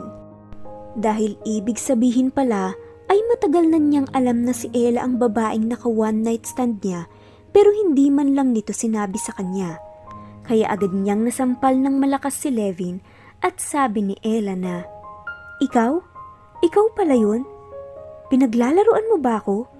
Pagalit na tanong ni Ella na kung hanggang ngayon daw ba ay pinaglalaroan lang siya ni Sir Levin at kung ang lahat daw ba ng mga masasayang nangyari nitong mga nakaraan at ang paghahalikan nila na muntik pang nauwi sa pakikipagtalik ay hindi totoo at minamanipula lang siya nito. Nagwawala na nga si Ella at tuluyan nang nag-away ang dalawa. Nung narinig naman ito ni Paul mula sa kwarto ng hospital, ay agad itong lumabas para awatin ng dalawa. Kinalaunan naman ay medyo kumalma na si Ella at sinabi niya kay Levin na umalis na lang daw siya at ayaw na niya siyang makita pa. At kalimutan na raw nito ang lahat ng nangyari sa kanila nitong mga nakaraan dahil ngayon ay alam na raw ni Ella na ang lahat ng ginawa ni Levin ay puro pakitang tao lamang at ayaw na raw niyang makita ang lalaking puno ng kasinungalingan. Nandoon din naman si Arnel at nasaksihan ng lahat ng nangyari at sinabi pa ni Ella na, Sir Arnel, samahan niyo na si Sir Levin paalis dito. Hindi naman na nakapagsalita pa ng maayos si Levin dahil siya naman talaga ang may kasalanan. Gusto pa sana niyang sabihin na ang lahat ng mga nangyari sa kanila nitong mga nakaraan ay totoo at nagkakaroon na siya ng pagtingin sa dalaga. Inaya na lang ni Arnel si Levin sa isang bar para uminom panandalian at mapag-usapan nila kung ano ba ang susunod na gustong mangyari ni Levin. Sunod-sunod nga ang paglagok ng alak ni Levin at naiiyak ito sa mga nangyari. At sumasakit pa rin ang ginawang malakas na sampal ni Ella sa kanya. Naisip naman ni Levin na dahil siya naman ang ama ng bata, ay kukunin daw muna niya ang kanyang anak sa poder ni Ella at wala na itong magagawa pa dahil gagawin niya ang lahat ng kanyang makakaya para makapiling naman si Jake. Sumbat naman ni Arnel na medyo nakainom na rin na hindi daw niya pwedeng kunin ang custody ng bata ng basta-basta dahil nasa batas daw yun. At ang ina ang dapat mag-alaga tsaka baka siya pa ay kasuhan ng rape ni Ella dahil sa pagte-take advantage nito habang lasing ang babaeng akala niya na si Erika. Dagdag pa nito na si Ella daw ay napaka-responsableng ina dahil naitaguyod nito ng mag-isa ang kanyang anak na si Jake. Pangatlo pre, alam mo babaero din ako. Pero suggestion ko lang, dapat sa ganyang pangyayari, magpakalalaki ka na dapat maging responsable nga maka na sa anak mo. Pati na rin kay Ella, sa mami ng bata. Ikaw ang unang tumikim sa kanya, kaya dapat pangatawanan mo yan. Nagulat naman si Levin sa paninermon ni Arnel dahil ang akala niya ay paloko-loko lang ito at purong pangbababae lang ang inaatupag. Pero maganda din pala ang sasabihin nito kapag nagseryoso na at hindi kalibugan ng inuuna. Sa mga narinig, ay napainom na lang ng alak si Levin at inintindi ang mga sermon at bilin sa kanya ng kanyang kaibigan na si Arnel. Dumating din si Charles sa bar at dumagdag sa usapan. Naisip naman ni Levin na hindi naman mahirap mahalin ng dalaga dahil napakaganda, sexy at matalino pa ito at gagawin nito ang lahat para lang sa kanyang anak. Sabi naman ni Levin sa kanyang kaibigan na si Arnel at Charles na basta ang focus lang muna niya ay ang kanyang responsibilidad sa kanyang anak. Agad namang sinabi sa kanya ni Charles na baka hindi pa rin siya nakaka-move on sa pag-iwan sa kanya ni Erika at matagal na itong walang paramdam sa kanya. Dagdag pa nito na, Pare, kalimutan mo na yung si Erika. Boto ako sa relasyon niyo dati. Dagdag pa nito na kahit nagmula lang sa one night stand ang nangyari ay dapat humingi na siya ng tawad kay Ella. Kung ano-ano pa nga ang pinag-uusapan nila habang umiinom ng alak. At napagtanto ni Levin na paano kaya kung pakasalan na lang niya si Ella para buo ang pamilya nila at lalaking may kinikilalang ama at ina si Jake. Samantala, si Ella naman ay hindi pa rin mapakali sa nangyari. Paikot-ikot lang ito sa kwarto kung saan nakakonfine ang kanyang anak.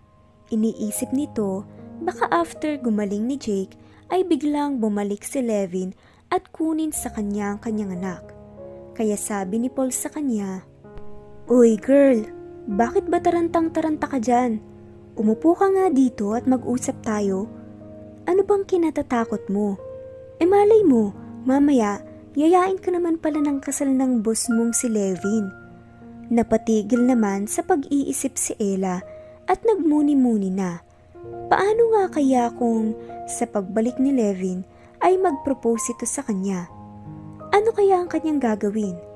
Napabuntong hininga na lang ito at hindi rin niya alam ang sagot sa tanong niya. At tinanong naman siya ni Paul na kung tatanggi naman daw siya ay paano na lang si Jake. Gusto daw ba niyang lumaking broken family ang kanyang anak at walang kasamang ama? Gusto naman talagang bigyan ng magandang pamilya ni Ella ang kanyang anak. Yun nga lang, ay masakit pa rin tanggapin para kay Ella na ang lalaking pinagkatiwalaan niya ay inilihim nito na matagal na palang alam na siya ang naka one night stand niya. Ni hindi nga rin alam ni Ella kung may puwang pa ba sila sa puso ni Levin. Tsaka base sa nabalitaan ni Ella na may ibang mahal ang kanyang boss at ito nga ang dati nitong kasintahan na si Erika. Sabi pa niya kay Paul na baka pareho lang silang mahihirapan ni Levin kung magpapakasal sila para lang kay Jake at hindi naman nila mahal ang isa't isa. At aasa na lang daw si Ella na balang araw ay maiintindihan ng kanyang anak ang lahat ng nangyari. Sumagot naman si Paul na, Girl, alam mo sa ganda mong yan, si Levin pa ba ang lugi sa'yo? Kaya kapag niyaya kanyang magpakasal, Gora Bells na! Hindi ka naman mahirap mahalin, tsaka alam mo sa totoo lang, ano ba ang pipiliin mo? Magpatangay sa agos ng kapalaran o labanan nito? Malay mo, may namumuo na palang tunay na pagtingin niyang boss mo sa'yo. Kahit pilit siyang pinapartner ni Paul sa kanyang boss, ay sagot lang ni Ella na ayaw daw niyang makasira ng relasyon dahil ang kanyang boss ay may matagal nang minamahal at baka wala na siyang puwang sa puso nito.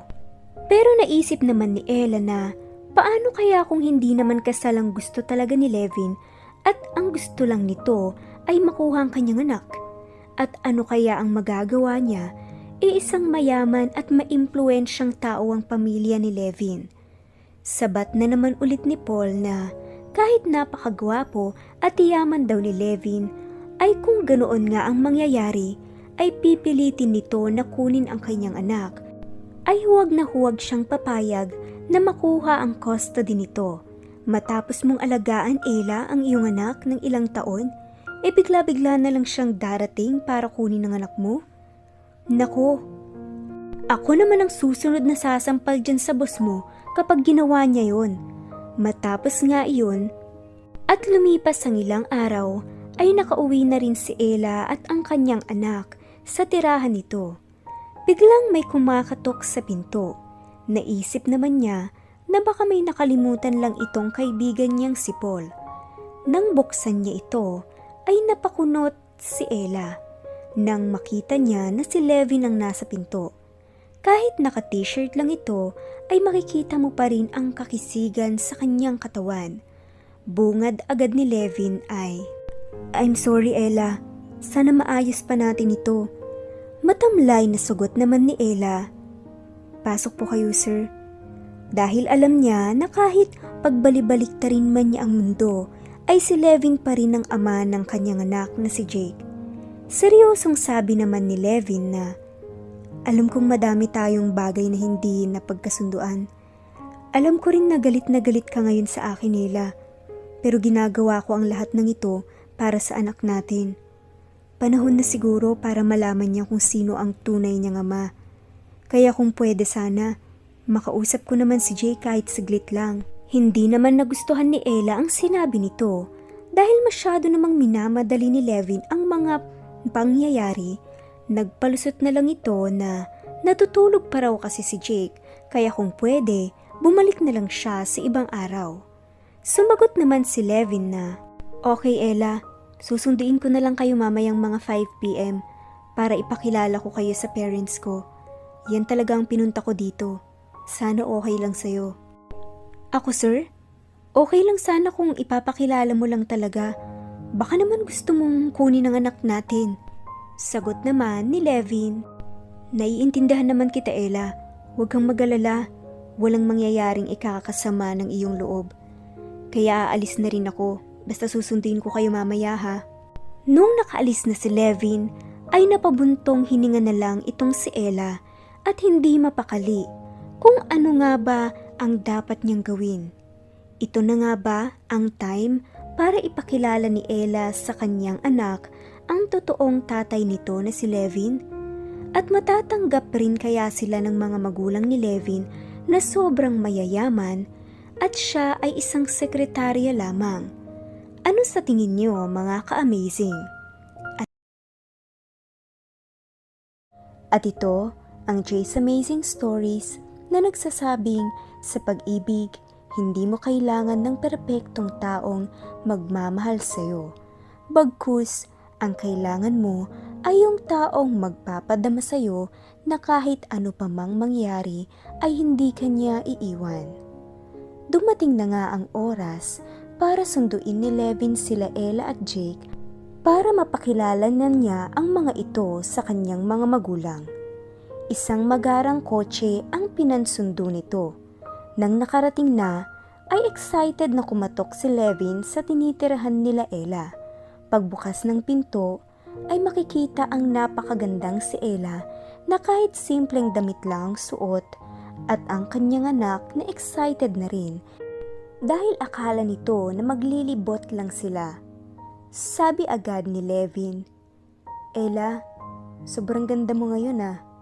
Patawarin mo sana ako sa mga mali kong nagawa. At sana ito na rin ang time na magsimula tayo na mas makilalang isa't isa. Alam kong hindi na maibabalik pa ang nakaraan. At sana nasabi ko sa'yo agad na ako yung naka one night stand mo. Tumango na lang si Ella sa mga sinabi ni Levin.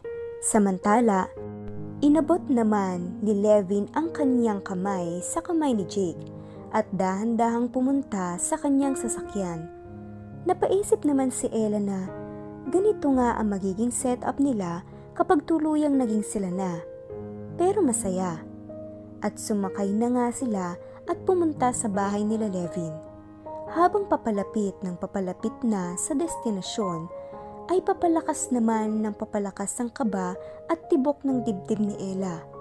Napabuntong hininga na lamang ito para maitago ang tensyon na kanyang nararamdaman. Napansin naman ito ni Jake at sabi na, Mommy, okay ka lang po ba? Sagot naman ni Ella, Okay lang ako anak. Sabay hawak nito sa maliit na kamay ni Jake. Medyo may kakulitan din ang kanyang anak dahil kahit nasa biyahe ay kinakausap nito si Levin. Napapangiti naman itong si Ella dahil sa kadaldalan ng kanyang anak at parang dati pa niyang kakilala si Levin dahil sobrang close agad ang dalawa. Napabulong na lang ito na mag-ama nga talaga sila.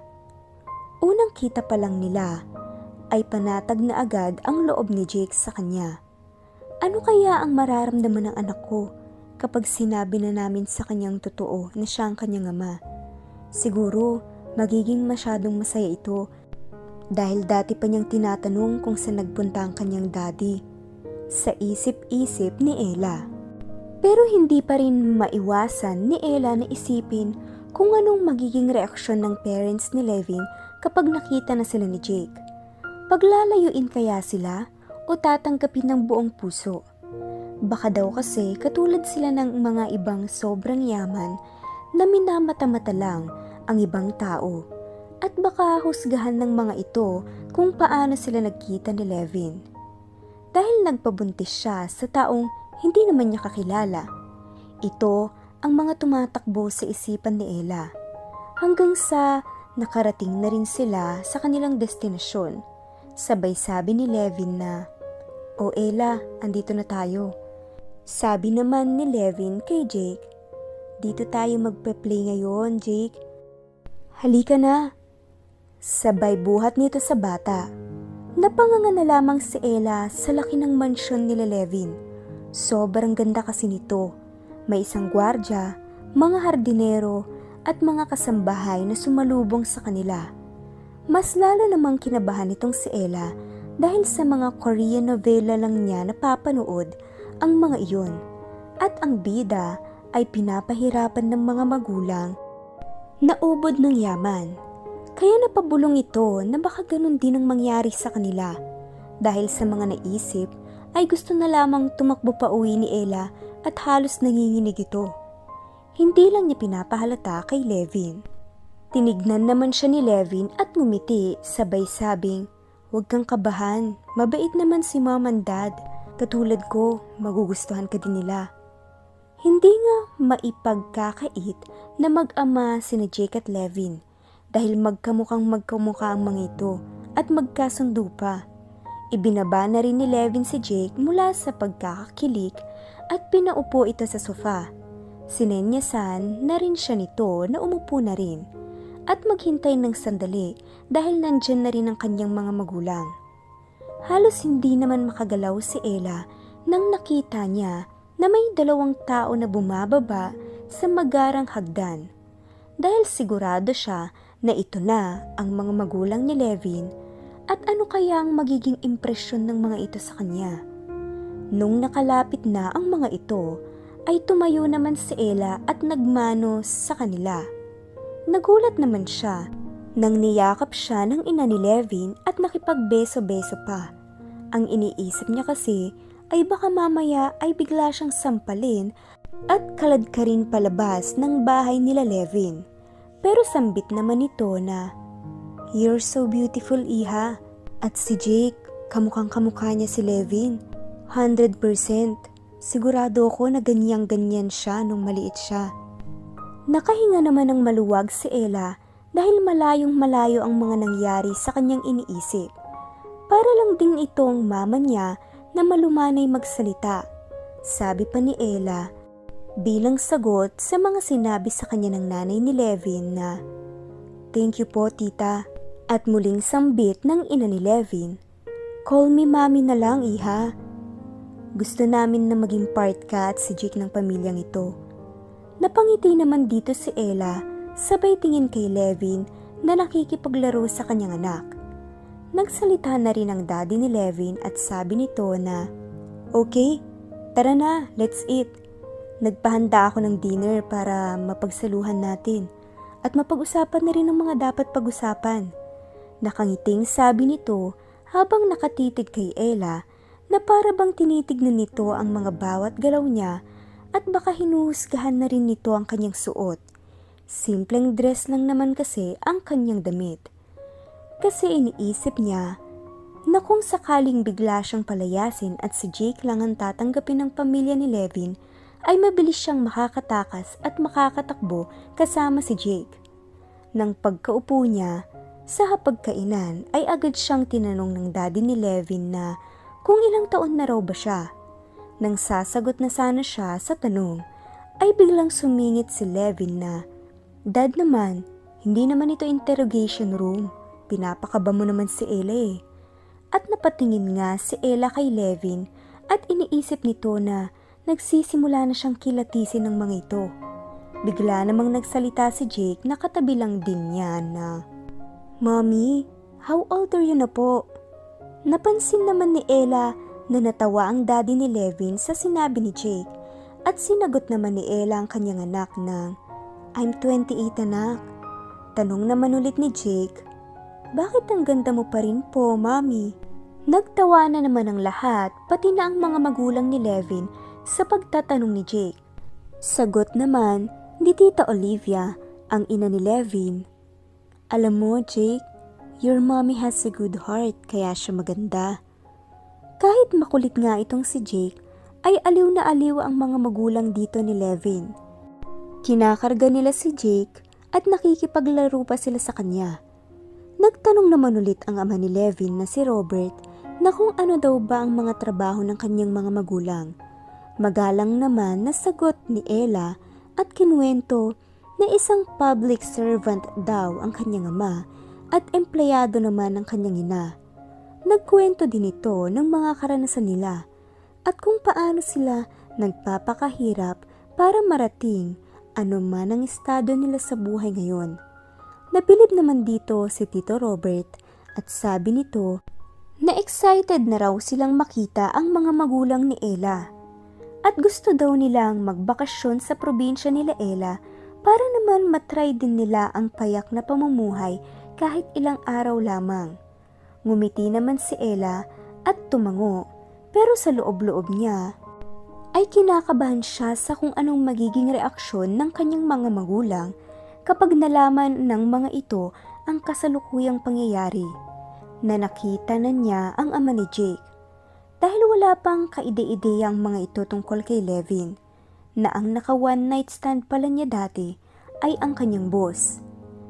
Nang sumagot si Ella na, Opo tito, ay sabi naman ng ama ni Levin na, Call me daddy na lang din iha, dahil part ka na at si Jake ng pamilyang ito. Kaya huwag kayong mahihiya, mula ngayon, feel at home na kayo dito. Sabi pa nito na medyo lumalaki na daw si Jake kaya tinanong nito ang kanyang anak na kung kailan daw ba nila balak magpakasal at dapat daw ay sa lalong madaling panahon nito para naman daw doon na rin tumira sila Ella at ang kanyang anak at lagi nilang makasama si Jake. Muntik namang mabilaukan si Ella sa kinakain niyang steak dahil sa pagkabigla. Dahil kakalaman niya nga lang na si Levin ang ama ng kanyang anak tapos kasal na agad. Ni hindi niya nga sigurado kung mahal ba siya nito. Namula naman si Ella at hindi niya alam kung magsasalita ba siya. At napatingin na lang siya kay Levin na nakatingin din pala ito sa kanya. Nagangat ito ng muka, sabay sabi na, Yes, Dad and Mom. Magpapakasal din kami ni Ella as soon as possible. Kaya nga pinakilala ko siya sa inyo eh. Hindi naman inaasahan ni Ella ang mga maririnig noong sandaling iyon, kaya napatulala ito sa mga sinabi ni Levin. Hindi rin niya alam kung anong sasabihin dahil ni minsan ay hindi niya aakalain mapapakasalan niya ang kanyang boss na halos kakakilala pa lamang naman niya. Okay na sana ang lahat pero sabi ni Ella na, Sorry po tita and tita, dahil hindi daw ito magpapakasal kay Sir Levin dahil hindi naman daw ito obligado at wala naman siyang responsibilidad sa kanya, kundi sa anak lang naman nila. Hindi naman alam ni Ella kung saang lupalop siya nakakuha ng lakas ng loob na makapagsalita. Medyo nagkaroon na nga ng tensyon ng mga oras na iyon at sabi naman ng mami ni Levin na simula daw nang nabuntis siya ng kanilang anak ay responsibilidad na siya nito dahil pinakialaman at kinuha nito ang kanyang pagkababae. Dagdag pa nito, tsaka kung hindi ka pa ready iha, handa naman si Levin maghintay unless may iba kang rason kung bakit ayaw mo ituloy ang kasal. Napabuntong hininga naman si Ella at napaisip na baka ang ibig sabihin ng kanyang tita Olivia na kung meron ba siyang lalaki kaya agad nasagot nito na wala naman pong ibang rason dahil full-time lang po talaga ako sa pag-aalaga kay Jake. Sabi ulit ng nanay ni Levin na wala naman daw palang problema at madadaan naman daw ito sa mabuting usapan. Kaya Levin, ligawan at suyuin mong mabuti itong si Ella. Nakikita kong napakabait niyang bata at magkakasundo kayo. Kung mas makikilala niyo lang ang isa't isa, sigurado ako, bagay na bagay kayo. Pinaayos na rin daw ni Levin ang master's bedroom para doon na muna sila matulog ni Levin. At ang mga ito ay sa kabilang kwarto na matutulog para naman daw makasama nila si Jake. medyo may edad na ang mga ito kaya matagal na nilang gustong magkaroon ng bagong bata sa kanilang bahay. Kaya matagal na rin nilang gustong magkaanak itong si Levin. Kaya nagpapasalamat sila na ngayon ay meron na silang isang apo. Hindi na nga daw makapaghintay ang mga ito na makapagbonding sila sa kanilang apo. Kaya sabi ng mga ito na, O sige na, magpahinga na kayo sa master's bedroom at hihiramin muna namin itong si Jake. Doon na rin siya muna matutulog sa kwarto namin. Ilang minuto pa nga ang tinagal ng kanilang usapan nang napagdesisyonan nilang pumanik na rin sa second floor kung saan nandoon ang kanilang kwarto. Nailang naman dito si Ella at sinabi nito na, Sir Levin, sa ibang kwarto na lang po ako matutulog o uuwi na lang daw siya. Sabi naman ng lalaki na, simula ngayon ay Levin na lang daw ang itawag nito sa kanya at huwag na Sir Levin. Tinanong nito kung ayaw ba talaga ni Ella na magpakasal sa kanya. Gagawin naman daw nito ang lahat para tuluyan na siyang patawarin ng babae. Nanghihina naman ang tuhod ni Ella nang humarap sa kanya si Levin at dahan-dahang lumapit at napatanong ito sa sarili na bakit ganun na lamang ang epekto sa kanya ni Levin. Napasandal na nga si Ella sa dingding kakaatras at halos sumabog ang dibdib sa kaba habang papalapit si Levin patungo sa kanya. Sabay hinawakan nito ang kanyang kamay at pinakiusapan siya na sana raw ay magkaroon ng second chance ang kanilang pagmamahalan. Pagbibigyan kaya ni Ella ang hiling ni Levin? At paano papatunayan ng lalaki na wagas ang kanyang pagmamahal kay Ella?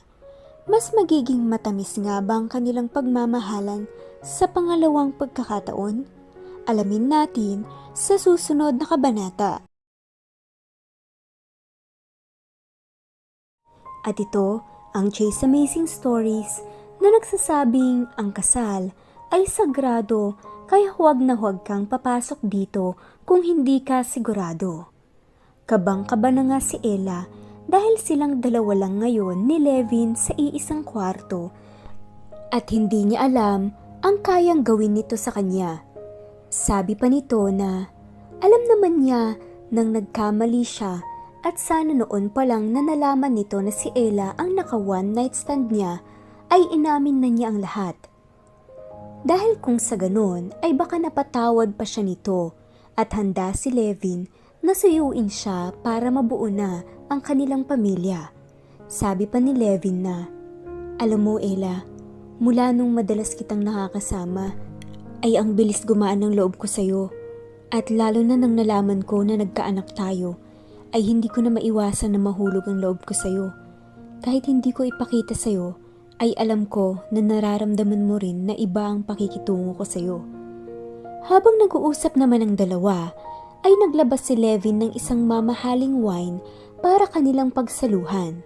Sabi din ni Levin, na sabihin din ni Ella ang lahat ng kanyang sama ng loob para alam ng lalaki kung ano ang dapat niyang gawin.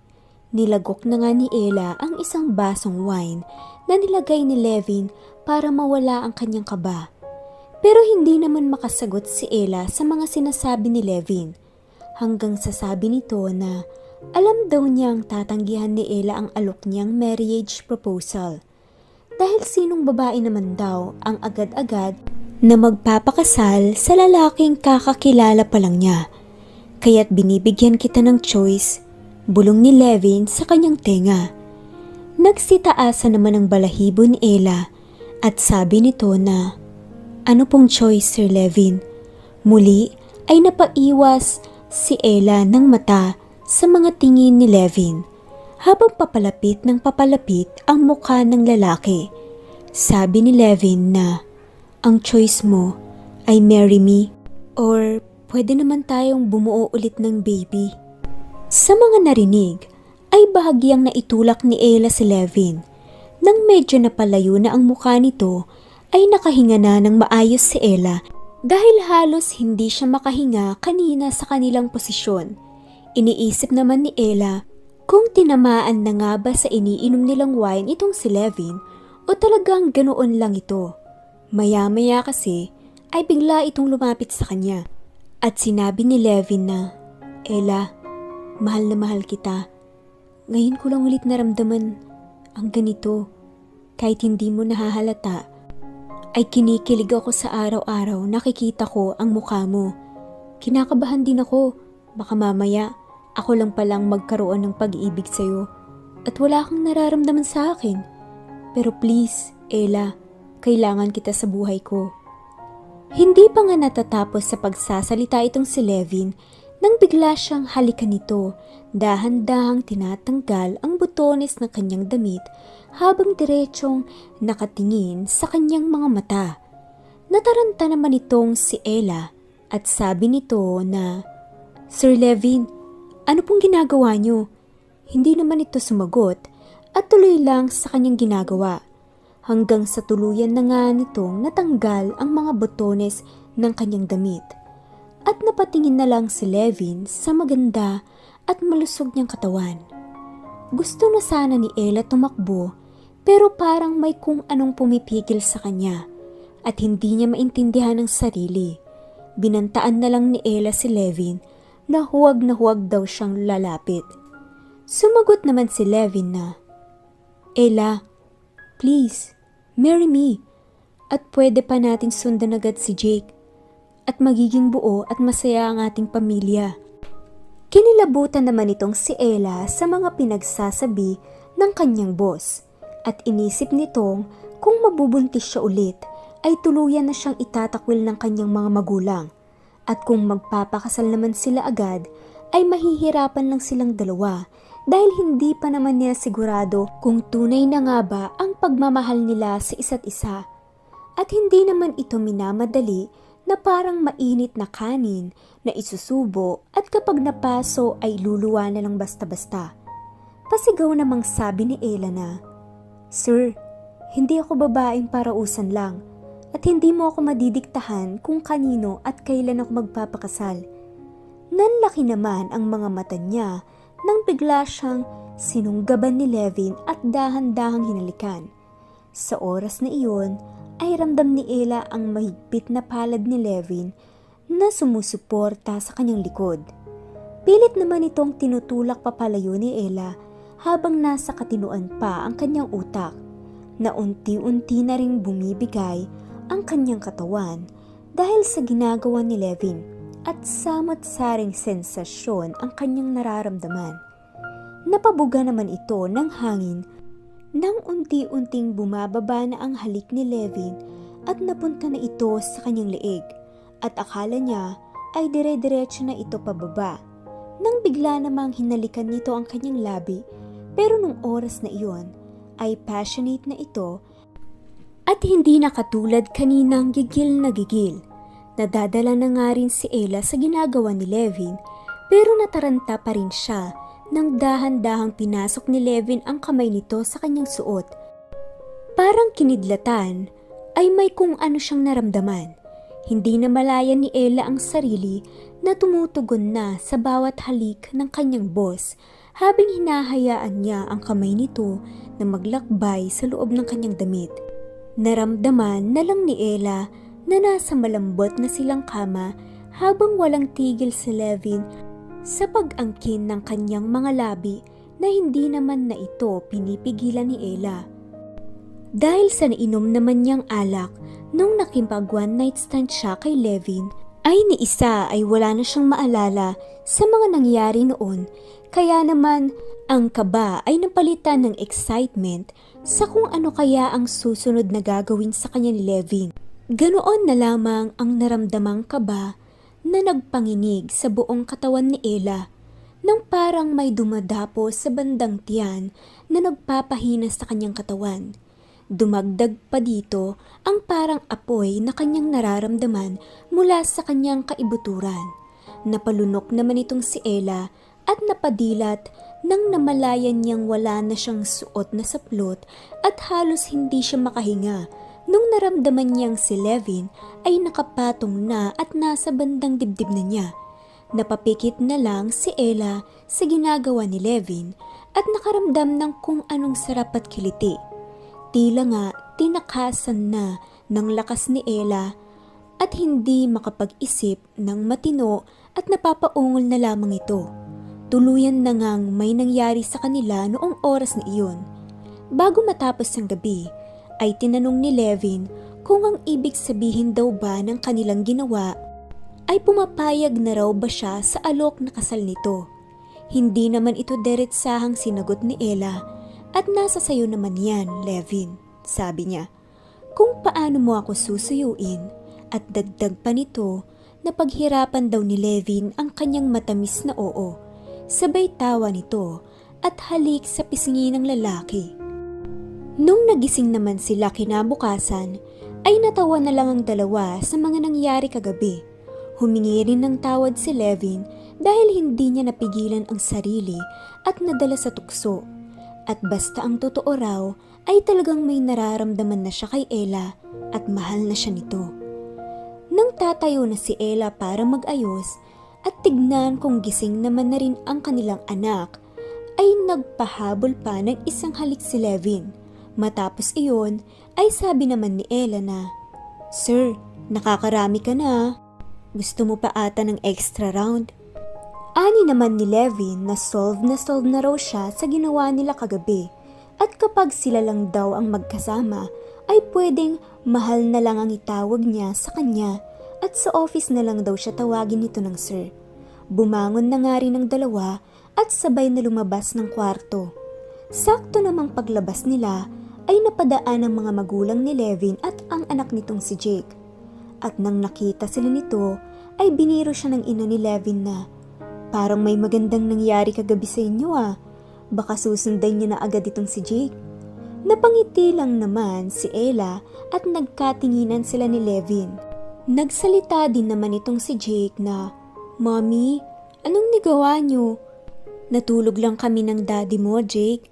Sagot naman ni Ella. Habang kumakain, ay ipinaliwanag na rin ni Ella sa kanyang anak ang lahat na si Levin ang kanyang tunay na ama.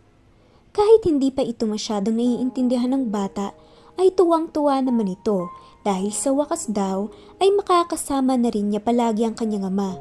At request pa nito kay Ella na kung pwedeng doon na lang daw sila tumira kasi maraming toys at malaki ang bahay ng mga ito kumpara sa tinitirahan nila. Niyakap rin ni Jake ang kanyang ama at naglaro na rin sila. Willing-willing naman si Levin na makipaglaro sa kanyang anak. Nang narinig ito ng mga magulang ni Levin ay, Ella, feel free kayo pumunta dito dahil parang bahay niyo na rin ito at mas matutuwa pa nga kami kung madalas namin kayong makikita. Umuo na lang dito si Ella. Masaya ngang natapos ang araw na iyon. Makalipas ang ilang araw, habang papasok na sa office si Ella at nang pagkarating niya ay maraming chocolates at flowers na nakalagay sa kanyang desk na may nakalagay na From your husband with love. Bulong-bulungan naman ng mga empleyado na hindi raw nila alam at hindi halata na may asawa na pala si Ella. E di ibig sabihin baka may anak na rin pala ito. Dito ay naalala naman ni Ella ang mga nangyari sa kanila ni Levin. Kung paano siya inangkin sa kama ng lalaki. Tukso naman ng mga katrabaho ni Ella na siguro gwapo din daw ang asawa niya at maganda at pogi ang kanyang mga anak. Sabi pa ng isang co-worker niya ay napakalakas daw ng alindog nito dahil napakaganda at laki ng mga bulaklak at chocolates sa office niya. Sumagot lang ito sa kanyang mga katrabaho na may isa daw siyang anak na lalaki at kamukhang kamukha nito ang kanyang daddy. Pero bigla namang nanlaki ang mga mata ng kanyang mga kausap. Nagtataka naman si Ella na ano na naman ang ikinagulat ng mga ito sa kanyang sinabi. Pero pati ang ibang tao sa cafeteria ay napatigil din at tumingin sa kanya. Napabulong na lang si Ella. Ano kayang mali? Napagtanto na lang niya na may kung ano sa kanyang likod at sumenyas ang isa niyang kasama at halos mahulog siya sa kinauupuan niya nung nalaman niyang ito pala si Levin. Kaagad na nagsalita si Ella na, Ah, yes po sir. At sabi naman ni Levin na, Go to my office, Miss Ella. may pag-uusapan tayo. Ano nga kaya ang kanilang pag-uusapan at sinadya pang puntahan ni Levin si Ella mula sa kanyang office papuntang cafeteria? Ito na nga kaya ang kasalan nila? Pero tuluyan na nga bang nakamove on si Levin sa taong dating nagpaikot ng kanyang mundo na si Erika? Abangan natin sa susunod na kabanata. Maraming salamat po sa lahat ng mga sumusubaybay